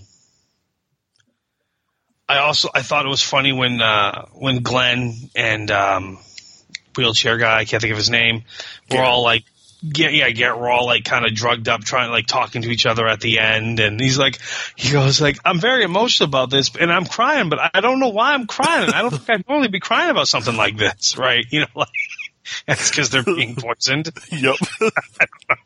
Like seriously, like a stupid series finale of this show is if they all got killed from. The, That would be you know what I mean? awesome. Like all I can think of, I'm watching this is like they all get killed and die, and that's the series finale. I don't know why, but that would be funny. Uh, Now, Yeah. Powerless was not on this week for a really weird reason. It was actually bumped to rerun the premiere of Trial and Error, which happened on Tuesday. I did not watch Trial and Error this week. Okay. It was two episodes, and it looks like they're going to do two episodes a week. Okay. Um, did you? I did watch it. What was your initial thoughts of the show? My initial thoughts were, uh, it's funny, but it's not as funny as I thought it was going to be. Yep. there are definitely some good jokes, and then there are some that are like, eh. Um, you know, they play up certain things like that. This is a southern courthouse. Uh, you know, one of the jokes in one of the episodes is that he, you know, gets wanded down going through the metal detector, and they find lip balm, one of those little metal tins of Carmex lip balm. And he Yeah. says, "Oh, that's just my balm," and they're like, "It's a bomb," and he's like, "No, no, no, it's balm. It's lip balm." And then like the prosecutor walks in behind him and she has a 38 in a loaded 38 in her purse and they're like oh hey you finally upgraded your gun she goes yeah the other one kept sticking so you know i i went with this they're like oh cool and they let And her they wave her it. through. Yeah. Yeah. Okay. Yeah. and, and then later on as like a side note we find out that they detonated his bomb just to make sure that you know it didn't go off in the courtroom um, which i found that part funnier than the you know over the Yeah. top but the funniest part of this, honestly, for me, is the black lady who's like the receptionist because, and, and you have to watch this. I can't do it justice, but she has multiple disorders. Like the first one that she introduces right off, like she, she says hi to the new guy and she like tells him where his office is. And then he comes back out and she's like, hi, can I help you? And he's like, we just met like 45 seconds ago. And she talks to the camera and she's like, I have facial amnesia. I can never remember anybody's faces and blah, blah, blah. So she has all these weird things. When she sees beautiful art, it makes her pass out. And they're all ridiculous and over the top and it makes her one of the funniest characters. I bet you that works somehow. Oh, it really does. Like the other characters aren't nearly as good as her because That's of these weird things. So, uh, but then she like makes fun of somebody for having dyslexia. You know, she's like, "Oh, I- why would I have something like that?" Ha, ha, ha. Um, but yeah, I thought it was amusing. It was definitely not raucously funny. It was not something that I was like, "Oh my god, I can't wait to watch more of this." But I'll watch more of it. Um, I'm hoping it picks up a little bit. Cool. Cool. Cool. Cool. But like I said, they're they're half hour episodes. There's two on at a time, so you got two, and then there'll be another two this week. Um, uh, last week after we recorded, I did watch that uh, new uh, Sunday night uh, time travel show on Fox. Which one was that? The new one with the duffel bag where they go back to Oh, yeah, yeah, yeah. Yeah, I, I forgot all about that. yeah, I can't decide if that's good or dumb. yeah. I, I felt the same way. That's why I said I Yeah. wanted you to watch a little bit of it so that I could see. Yeah, I, I watched the first two episodes, and basically, I don't know. It, it makes everyone back in 1775 seem like they're completely stupid. Yes. Every single one of them, they're mindless sheep, essentially, that are easily swayed one way or the other based on a good speech. And for whatever reason, ham is like currency. Um, yeah, the guy who, the main character, he didn't actually invent the time machine. His dad did. He found it when his dad died. I mean, I don't know. It just. I don't know. It felt like they wanted to do smart humor, but they Yeah. did it in dumb ways. Yep. Yeah. And I, I didn't dislike it, but I definitely did not like. the uh, his, the history professor. All I could think of when I saw him was like it was a cheap knockoff of Chidi from The Good Place. Yes. yeah. So I don't know if I'm going to watch any more of that show to be honest, because I watched the first two episodes and I was like, eh. There's other stuff I could be watching. I know they only got like nine episodes after they got cut Yeah. down. Yeah. I'll probably keep watching it for now because I don't have any conflicts, but Oh yeah. yeah. It, I do. It's called work, like excessive amount of it. yeah. and you know three kids and uh but uh so i try to watch what i think to me is what i want to see the most or what i'm looking forward to the most. Like for instance this also hindered me. They they just put the first two seasons of lucha underground up on netflix on the 15th and i did watch the first four episodes of that. So that because that's wrestling. And i do my love my wrestling. um, but I did watch the Blacklist Redemption, And uh, so essentially, uh, the beginning is there's some uh, terrorists that are broken out of a uh, CIA or NSA or whatever it is, uh, black site prison that no one knows about, which is downtown Manhattan practically. And they're they hire Scottie's team to very covertly and secretly try to recover these missing uh, criminals. And um, one of them, uh, basically, he's broken out, as we discovered, because he allegedly sold, uh, hacked into uh, secure databases, stole plans to uh, basically ballistic missiles or some sort of a missile, and then sold it to the Iraqis or the Iranians. And uh, he maintains that he was set up, and so he orchestrated this breakout so he could steal this document to prove that he was innocent and that he was set up. And um, I'm watching this, and I'm the first thing that's screaming in my brain is, how in the hell is Elizabeth okay with this? Like, how is this being told to her, justified to her, explained to her that Tom is off doing this stuff, that he's in New York, that he's, you know, not home. He ne- he never goes home. He's never with the kids. Like, how are they explaining this on the blacklist? Like, it just it, it didn't make any s- like that is just, you know what I mean? Yo, yeah. Yeah. I Yeah. was wondering the same thing. And since the blacklist, the regular blacklist is on hiatus, we don't get any of those answers. Yeah, exactly. So it doesn't make any sense. Like she was in the first episode of uh of the redemption and essentially they just they said, "Oh, well, he's going to New York to read his father's will." That was at least a month ago now. A month and several hijinks and capers b- before this. you know what I mean? And he's going like like like last week when he spent several days in Russia. Like how does he how's he explaining this? It doesn't make any sense. It's it's that's the one hang up I have. They didn't give us a believable, justifiable reason why Tom is not with Elizabeth and their kid because of the last season of the blacklist where he fought so hard to be with them. You're so lucky Why? because that's your only hang up with this show. Oh no, no, no! That's not my only hangup, but that's the one that every the beginning of every episode when they don't give us a justification as to or some excuse as to why Tom's going on a caper, and you know to to you know whatever that, that bothers me. Okay, so this episode though, when they when they start talking about the seven keys of the internet, I'm going, oh my god, oh my god, John just popped a blood vessel. the one in his eye, it, he's Yeah. bleeding out in his eye right now. I was just like, isn't it about time to take my heart medication? Yeah, I oh think it is. God. And yeah, like, oh yeah, that was great. I absolutely loved it. Seven keys to the yes. internet. Yep.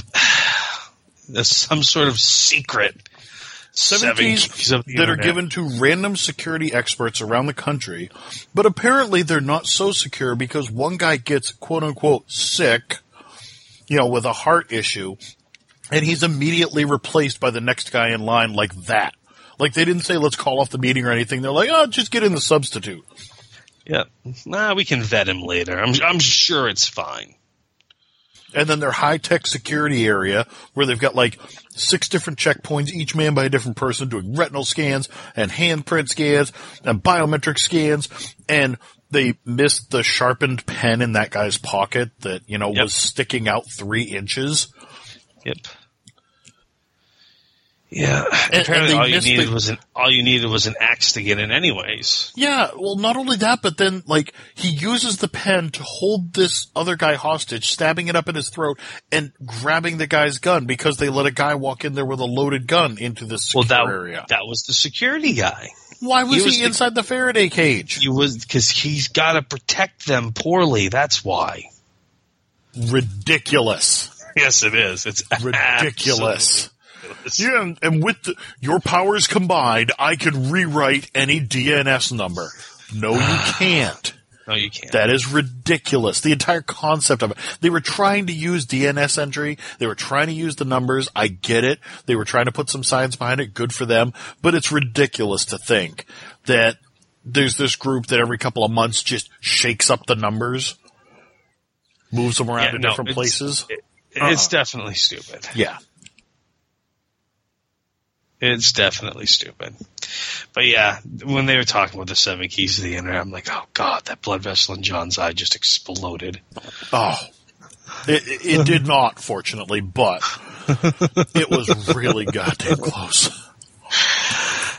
And But anyhow, I, I- mean, ultimately, it wasn't a terrible episode, but no, there's just there's too much in this one that I did enjoy the uh, the uh, the back and forth between Tom and Solomon when Solomon was pretending to be like the, uh, the plumber. that was awesome. The, those That- two deserve an award just for their on-screen duo. that was pretty fantastic. Like, I want to see them revamp this show and not make it about Scottie trying to find that Tom's her kid or this or that, or Tom's dad being all cuckoo for Cocoa Puffs crazy about That's getting what's going really on. old. Oh, both massively old, massively old. I just want a whole show about about. I just want the uh, an odd couple buddy flick I was gonna with say- Tom and Solomon. You want the blacklist lethal weapon. Yes, Essentially. basically. where they go out on missions together and they do things because I think it's great because I the character playing Solomon like I don't know if they if he's just portraying him this way or you know whatever but like when he's breaking down about how oh no you can trust Tom he's going to help you because I mean basically look I'm still alive and I essentially shot up his wedding and kidnapped his bride Yeah. you know, and look at me, I'm still alive. You know what I mean? Like that whole bit while he's just rattling that off while the girl's screaming. I'm just like, I played it back so I could listen to that again to hear everything he said because it was hilarious. it was. It was, yeah, it was done really well. Like, oh, oh, Oh, you're the plumber. Oh, what? I mean, it was just great. It was fantastic. That whole bit was the best part of the whole episode. Oh, you see a black man in a suit like this, you automatically assume he's breaking into your house. Go ahead, take me away. What is the maximum sentence for fixing somebody's damn sink? I'm not a racist. No, no, no, I'm not. It was just great. And then finally, like, all right, we'll see you guys later. And they just leave them yelling at each other. At the end of the rant, he's like, I've seen your artwork. I've seen it upstairs. There's no black people in it. like it was that over the top.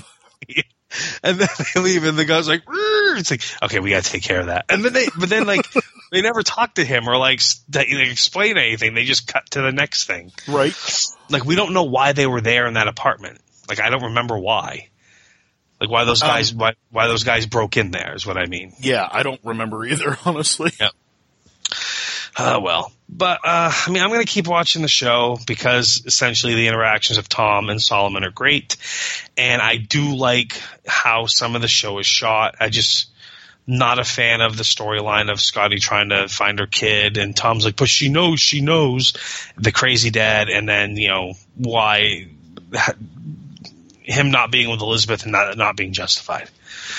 Okay, wow. So it sounds like there's a lot I don't like, but I'm just gonna keep watching it anyways. Uh, don't forget, you got to add in the um, uh, the black lady on their team who they suddenly decided she needed to have more depth Oh, of character. So let's give So her. A she's drug a problem. drug addict. Yeah, yeah, yeah. That's handy. Yeah, it, it- handy and dumb. Yep. hey, I watched. Uh, I watched Grimm. So did I. Okay, so uh, little Mary Sue is back. Yeah, in all of her glory. Yep. God, she's a terrible actress, isn't she? Oh, I, I, and I hate that kid's voice. Eve's in there. That's her blood. Um, and then Nick uses the stick to go through the mirror after Eve, but then the stick can't go through. Because you know it, it needs Hexenbiest blood. So what's better than Hexenbiest blood? A stick. Right, right, right. So he uses that stick to step through the mirror. And of course, when the stick doesn't go through and Nick's trapped on the other side without it, Diana's like, "Oh, it can't go through. That's it's not allowed to." Don't you guys know that? It doesn't I belong there. Well, then why the fuck didn't you share that with him then? Why'd you let him go through? Why'd you watch Kelly's daddy basically knowing that he's not going to be able to get back? Why'd you let him go through? And I like how this kid is all knowing and all seeing. She knows everything before anybody even asks. But when Renard shows up, she's like, Daddy. And looks at her mom and goes, Am I going to Daddy's? You know everything, kid. Knock it off. Yeah, yeah, yeah. No, no, no, Diana. We just we've discovered now that she's the chapat or whatever. She's the she's to be the the child bride of the ultimate evil and make them one hundred babies. Yeah. And I, I want to also throw this out there. They decided to use uh, Schrodinger's cat as an example of what? I don't know. I think they were trying to talk about the mirror realm. But here's the thing. Yeah, Schrodinger's cat, as they explained in here, they even did a fairly good job of explaining it. It's a thought experiment that says that until you open up the box and observe what has happened inside, both states exist simultaneously. The cat is alive and dead. And that's the whole thing, is like two parallel realities that both exist at the same time what was going on in the mirror has absolutely nothing to do with parallel realities. If they're trying to say, "Oh, this is what the world would be like if uh, the Wesen took over," you know, and everyone would still be primitive and living in the Black Forest of Germany and primitive and blah blah blah, it, that's not it at all because our world exists as it is right now. Uh, I, I can't accept that they're using quantum theory to try to say that our world is one of two, only two possible realities. This that we Yeah, see right here, and then a primitive black forest. Yeah, I thought that was weak sauce too because you know all the Wesen are stuck as Wesen. It's like, um, you know, not only are they are they Wesen, like they're stuck, like they they don't unvogue or whatever. They're like it's they're basically they're constantly woged, but they're also very primitive and primal. Yeah. and and you know they they rely they're basically they're more animals than human, and then the humans eat them, so that's kind of gross.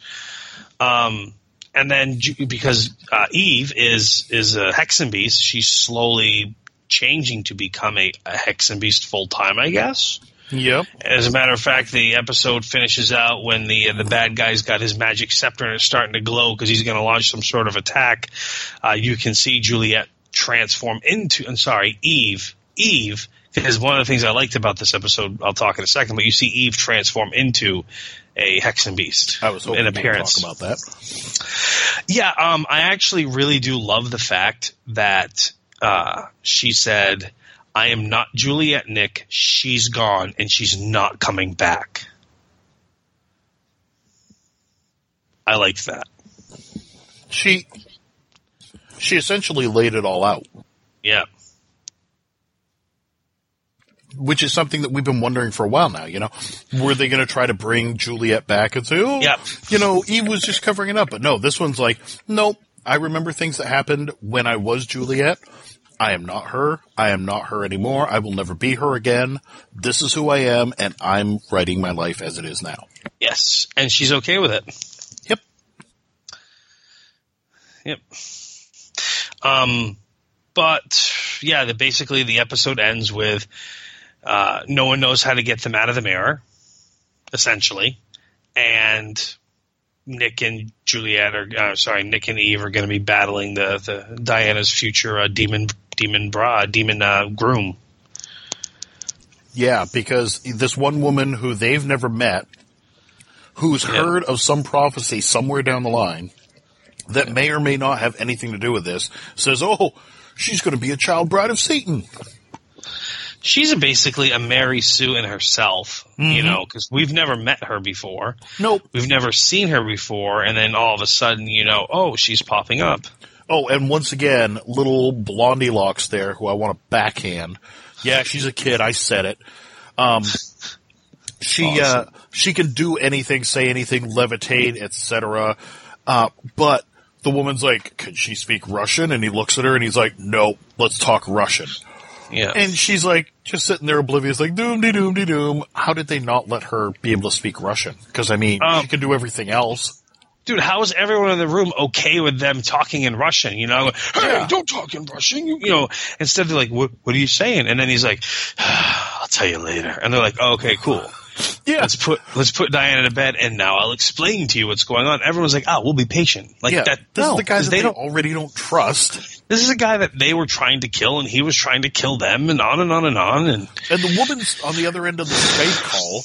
Skype, Yep. real classy. Um, the the other end of the Skype call actually started off speaking English perfectly, and then Yeah. switches to Russian. And like you said, nobody's like, "Hey, hey, hey, hey, hey, what are you guys talking about?" They're Yeah. just like, "Hmm, this must be important to, for them to switch to Hmm. Russian." Yeah, the guy we don't trust is being given information from only the person he knows in a language none of us speak or understand. Let's patiently wait for him to translate that for us on a later time. Yeah, I uh, I loved this show until this season. I loved it until about two seasons ago. When they got rid of the trailer, that's when I lost it. It did start to go downhill when they lost the trailer. Yeah, it did. This is one of those shows you could go back to the early episodes and, and rewatch them and, and enjoy them thoroughly still. which I think they're actually trying to capture on because I noticed that the preview for the next one, they literally say Grimm fans are going back to where it all began, back to the cabin in the woods. I'm like, wow, they really know what we want, huh? And it's not what this show is now. Well, I'll take it. We'll see what happens. Yeah, it's almost over. For better or worse. Yep. Um, let's see here. I, I, I think, sadly, that's it for me. So you did not watch Legion? Oh no, I did. I did, but I didn't. I watched. There was. I essentially had four episodes to watch, and I watched two of them. And, And it was a not- chore. you still it was a liking it? chore. It was a chore to watch them. I don't. I just. I'm not. It's not pulling me in. Okay. It's not gripping. It's not even keeping my attention. I just, yeah.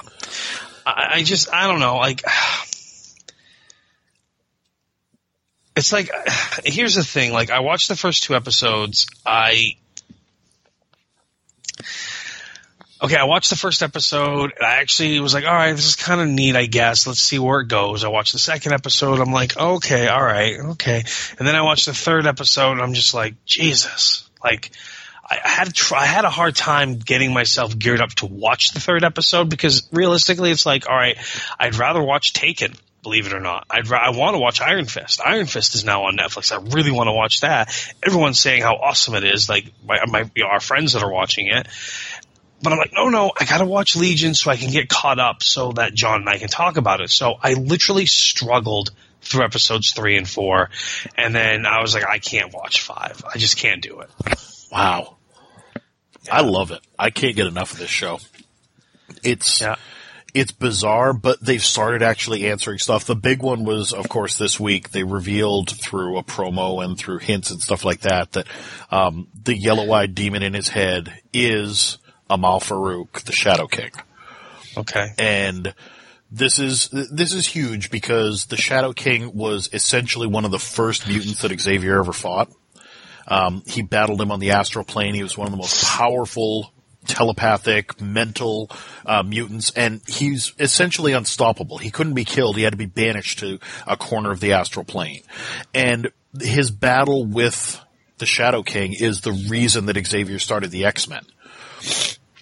Because he realized that there were obviously this powerful of a threat out in the world and that he needed more help and he needed to prepare other mutants for what might come down the road. Um, so in a sense, it's kind of following along with the comics. Um, the the Shadow King in this most recent episode, uh, essentially was telling them that, uh, he was telling David, your father hid you away when you were a baby, didn't want me to find you, but I found you anyway, and I've been inside your brain all along, growing like a fungus, and, um, all of his friends th- growing up, his Benny, his Lenny, even his dog King, nice pun there, uh, were all the Shadow King, uh, manipulating him and pushing himself into reality and breaking away David from reality. Essentially, he, usually the Shadow King will burn through a mutant. You know, a normal mutant, he'll just burn right through their essence and consume them completely very quickly because he has such a voracious appetite for power. Um, but with a strong brain like David's, he can actually take over and become corporeal again in this realm. So it's it's awesome. It's just so awesome to watch this. This entire last episode was nothing but the entire group of them inside the insane asylum where the first episode took place. But it's all the insane asylum as the Shadow King has them trapped inside of their mind slash David's mind. Like they haven't fully explained it, but that's what it is. They're all trapped in there, and Aubrey Plaza is getting to play this character, and is playing the doctor who's talking to all of them and explaining to them why they have problems and what's wrong with their lives, and basically making them all doubt their own sanity slash reality.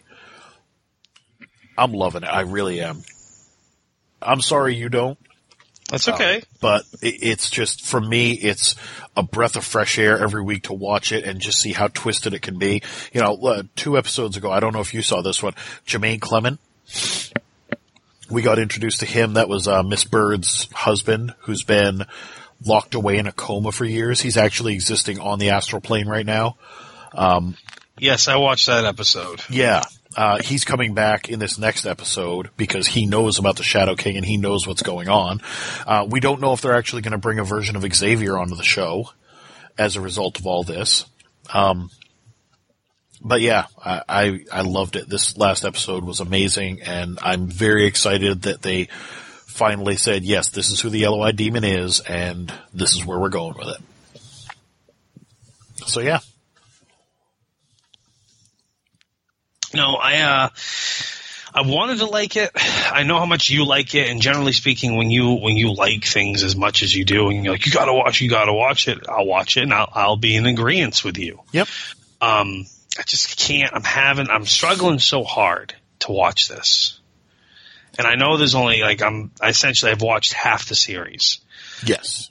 and I don't know. If you don't like it, you don't like it. I mean, Oh no, no, I understand that, but I just, yeah, I'm not sitting here being like, you're wrong. You need to try it again. You know, you've given it a couple of tries. If you don't like it, then it's not for you. right. It has been Fair renewed for a enough. second season. Yeah, oh, it has. Yep. Oh, good for everyone involved for making more money. Um, So, uh, what else you got? uh, the only other one was that uh, I feel a bit sheepish here because I went ahead and watched the first six episodes of Iron Fist. I, I really appreciate if you would talk about that. Okay. You can. Did you like it? I did and did not. I will say this. I've seen both sides. I've seen the critics giving it so much shit that, you know, it could start a manure factory. And then I've seen the people who go the opposite extreme and they're like, oh my god, this is the best show. It's the best thing that Netflix has done. I think both sides are wrong. Okay. Okay. Um, I think that I will say the first episode is some of the weakest TV I've seen in a long time. If I had just gone off the first episode, I would not have kept watching. Yeah. Um, it was very weak. The acting was terrible. Um, the character that they've got playing Ward is awful. He has no emotional range whatsoever. Um, the writing was very uh, sophomoric. Like it was very generic dialogue. Very like I watched it and I'm thinking this is like something that you would see on uh, the the quality of like an ABC sitcom back in the days when they had canned laughter okay. it's that kind of writing where you're like, holy crap, did somebody really put this dialogue on paper and somebody had to memorize the line and go in there and somebody yelled action and they did this? Um, starting with the second episode, it starts to get better.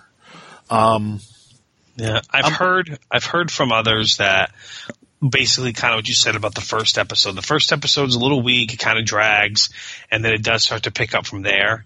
And then I have like you know Aaron Bell, who's basically like, I love this show. I'm, I want to binge watch the entire thing right this second. Um, and of course, it had you know, and he's pointed out it has its faults here and there. So uh, I was just curious where, where like Once you've watched a few episodes, we can talk a bit more in depth, but I am definitely not at the point where I'm like, oh my god, I'm really, I'm excited to keep watching this show. I'm watching it. I am Yeah. not hating it, but I am definitely not in love with it. I would not, there's no way I could honestly say that this is the best thing that Netflix has done for the Marvel stuff. Jessica Okay. Jones or Daredevil are way above this show as far as I'm concerned. Honestly. And, and that's not me, you know, jumping on the critic bandwagon. This is me legitimately sitting down and watching six episodes. By the sixth episode, I'm liking it better. You know, they just had some stuff happen that was very enjoyable. However, I have not reached an episode yet where it's made me say, all right, now we're cooking. how are you faring with uh to Luke Cage?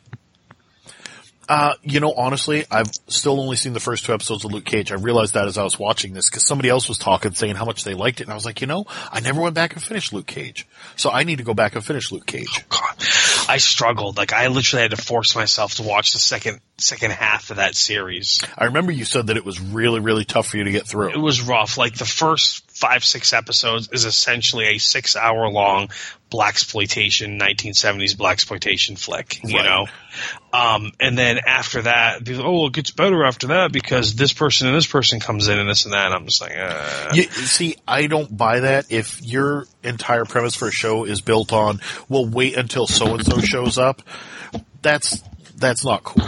You know, that'd be like me saying, "Oh, Lethal Weapon was okay, but wait until Leo Getz shows up. Just keep watching, and once he shows up, then the show really takes off." You can't say Right. that because that's Right. saying that you know one character can redeem an entire show, and I don't think that's the case. no, I, I I agree with you on that one. I agree with you on that one. I'm I will probably have all 13 episodes watched by the time we come back next week. Um, I don't know what your schedule. I'm working like, eight days in a row right now, so I don't know if I'm going to get that done. Gotcha. yeah, my schedule is just stupid right now. Uh, yeah, but anyhow, um, excuse me. I am actually uh, probably after we finish up here tonight. I am going to go sit down and watch the first episode. Uh, dude, it, give yourself time to watch the first two because I was about to say, I was actually just going to ask you, or should I wait to wait for the first two? yeah, because honestly, the first one was bad. I mean, I'm I'm not trying to be a bandwagon jumper. I'm telling you this honestly. I watched it, and then I waited till somebody else that I know and trust watched it. My sister and I went to her and I said, "What did you think?" And she goes, "Wow, that first episode was terrible," but then it starts to pick up a little bit. So Yeah. I, I don't feel that I'm in the minority here, and I don't feel that I'm just like saying this because it's the popular thing to say. I went into this with fresh eyes and said I've seen both sides of it. Everyone Yeah. seems to have a polarized opinion. Everyone's in one camp or the other. Either it's the greatest thing or it's the shittiest thing. I find it somewhere in the middle, you know? So, yeah, um, it, it still though it has not grabbed me after six episodes to the point where I'm like I can't wait to see more adventures of this kid.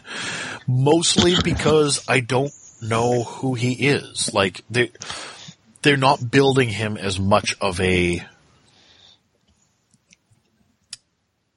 Hey, just watch it. Just watch it and we'll talk about it. Okay. Anyway, Will do. I'm going to backburner that for now.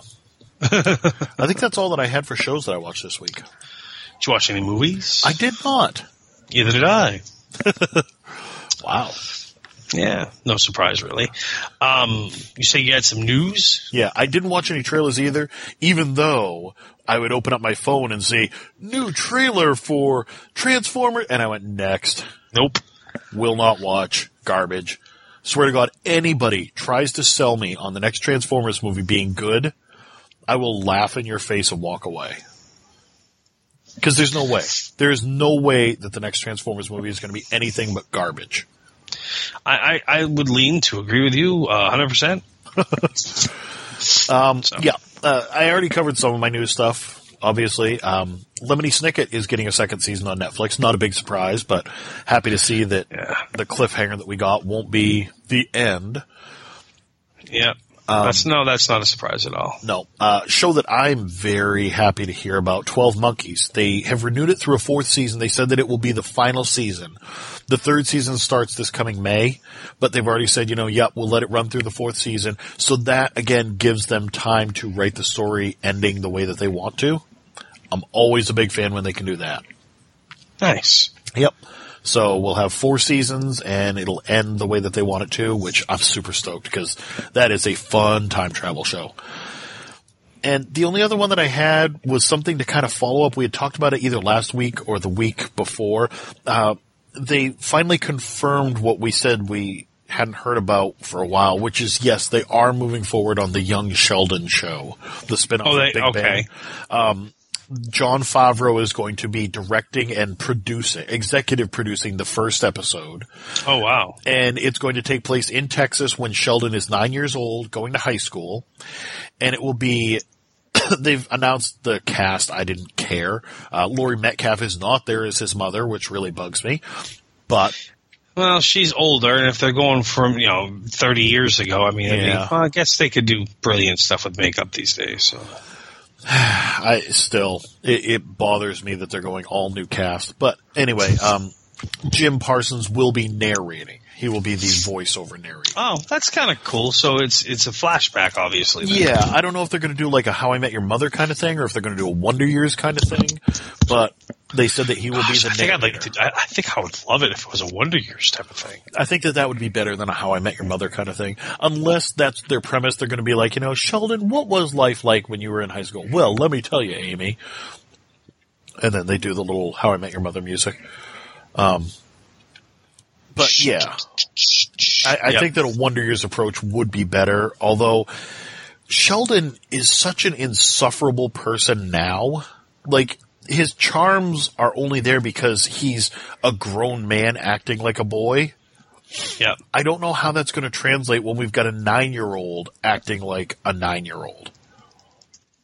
Hmm.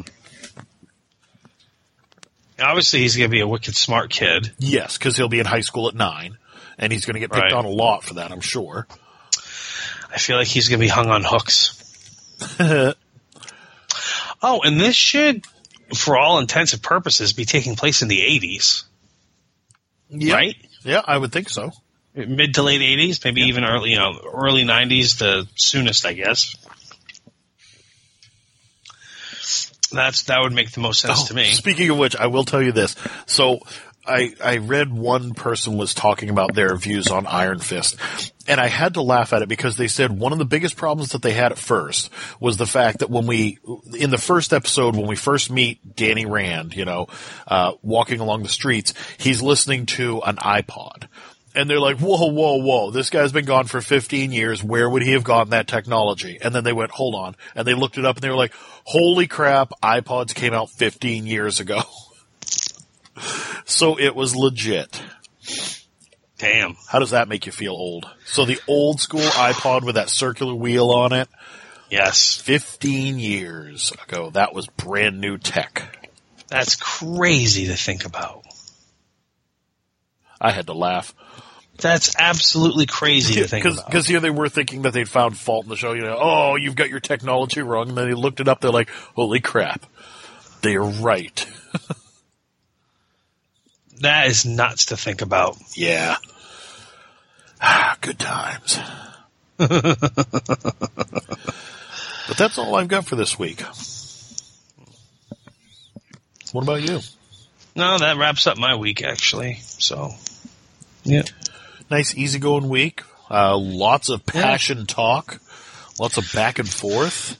I know to think about all the shows we watched, the one that we battle over is This Is Us. And only now, like every other week, we've been in complete agreement. Now we're like, no, Yeah. That's funny. I'm Oh, well. Team Dead Dad. I'm Team Live Dad. Cool. All right. Well, give us your opinions. Somebody, for the love of God, watch Blair Witch and tell me what you think about it. oh my god, that still hasn't happened. No, it hasn't happened yet. And if they've had it, then they're just withholding information from me. Maybe they're trying to spare your feelings. You haven't even watched Blair Witch yet. No, I have not. Yeah, exactly. I watched six episodes of Iron Fist though. So you could have watched Blair Witch three times. Yeah, no, um, even if I liked it, I'm not going to watch it three times. There are very few movies I'll watch that often. No, John, I've known you long enough that there's not very few movies that you would watch Well, only back three. to back. How's that? Back to back. Oh, okay. Well, I, I can't even think of. Yeah, I don't. I don't other than a small child, I can't think of any adult that watches the same movie repetitively back to back on a loop. I could think of a few, but I won't talk about them here. Okay, fair enough. So, um, let us know what your thoughts are about This Is Us. Uh, are you Team Dead Dad or Team Live Dad? And uh, Which, it's too bad we didn't have a bigger following because we could get like hashtags going. I know, right? It'd be great. Hashtag Dead Dad. Anyways, uh, Hashtag I'm on live the dad. I'm on the uh, the old Twitterverse uh, at Superstar ML. And I'm on there at the Quantum Geek. That's G33K. The show is uh, at What Did You Watch, and then we got that old uh, Facebook page. What did you watch this week? Go give it a like if you haven't already, because I definitely feel like there's a lot more people that uh, download and listen to the show uh, based on the numbers that Martin gives us than, than likes we have on the Facebook page. So yeah, thanks. Alrighty then. Talk to you all next week.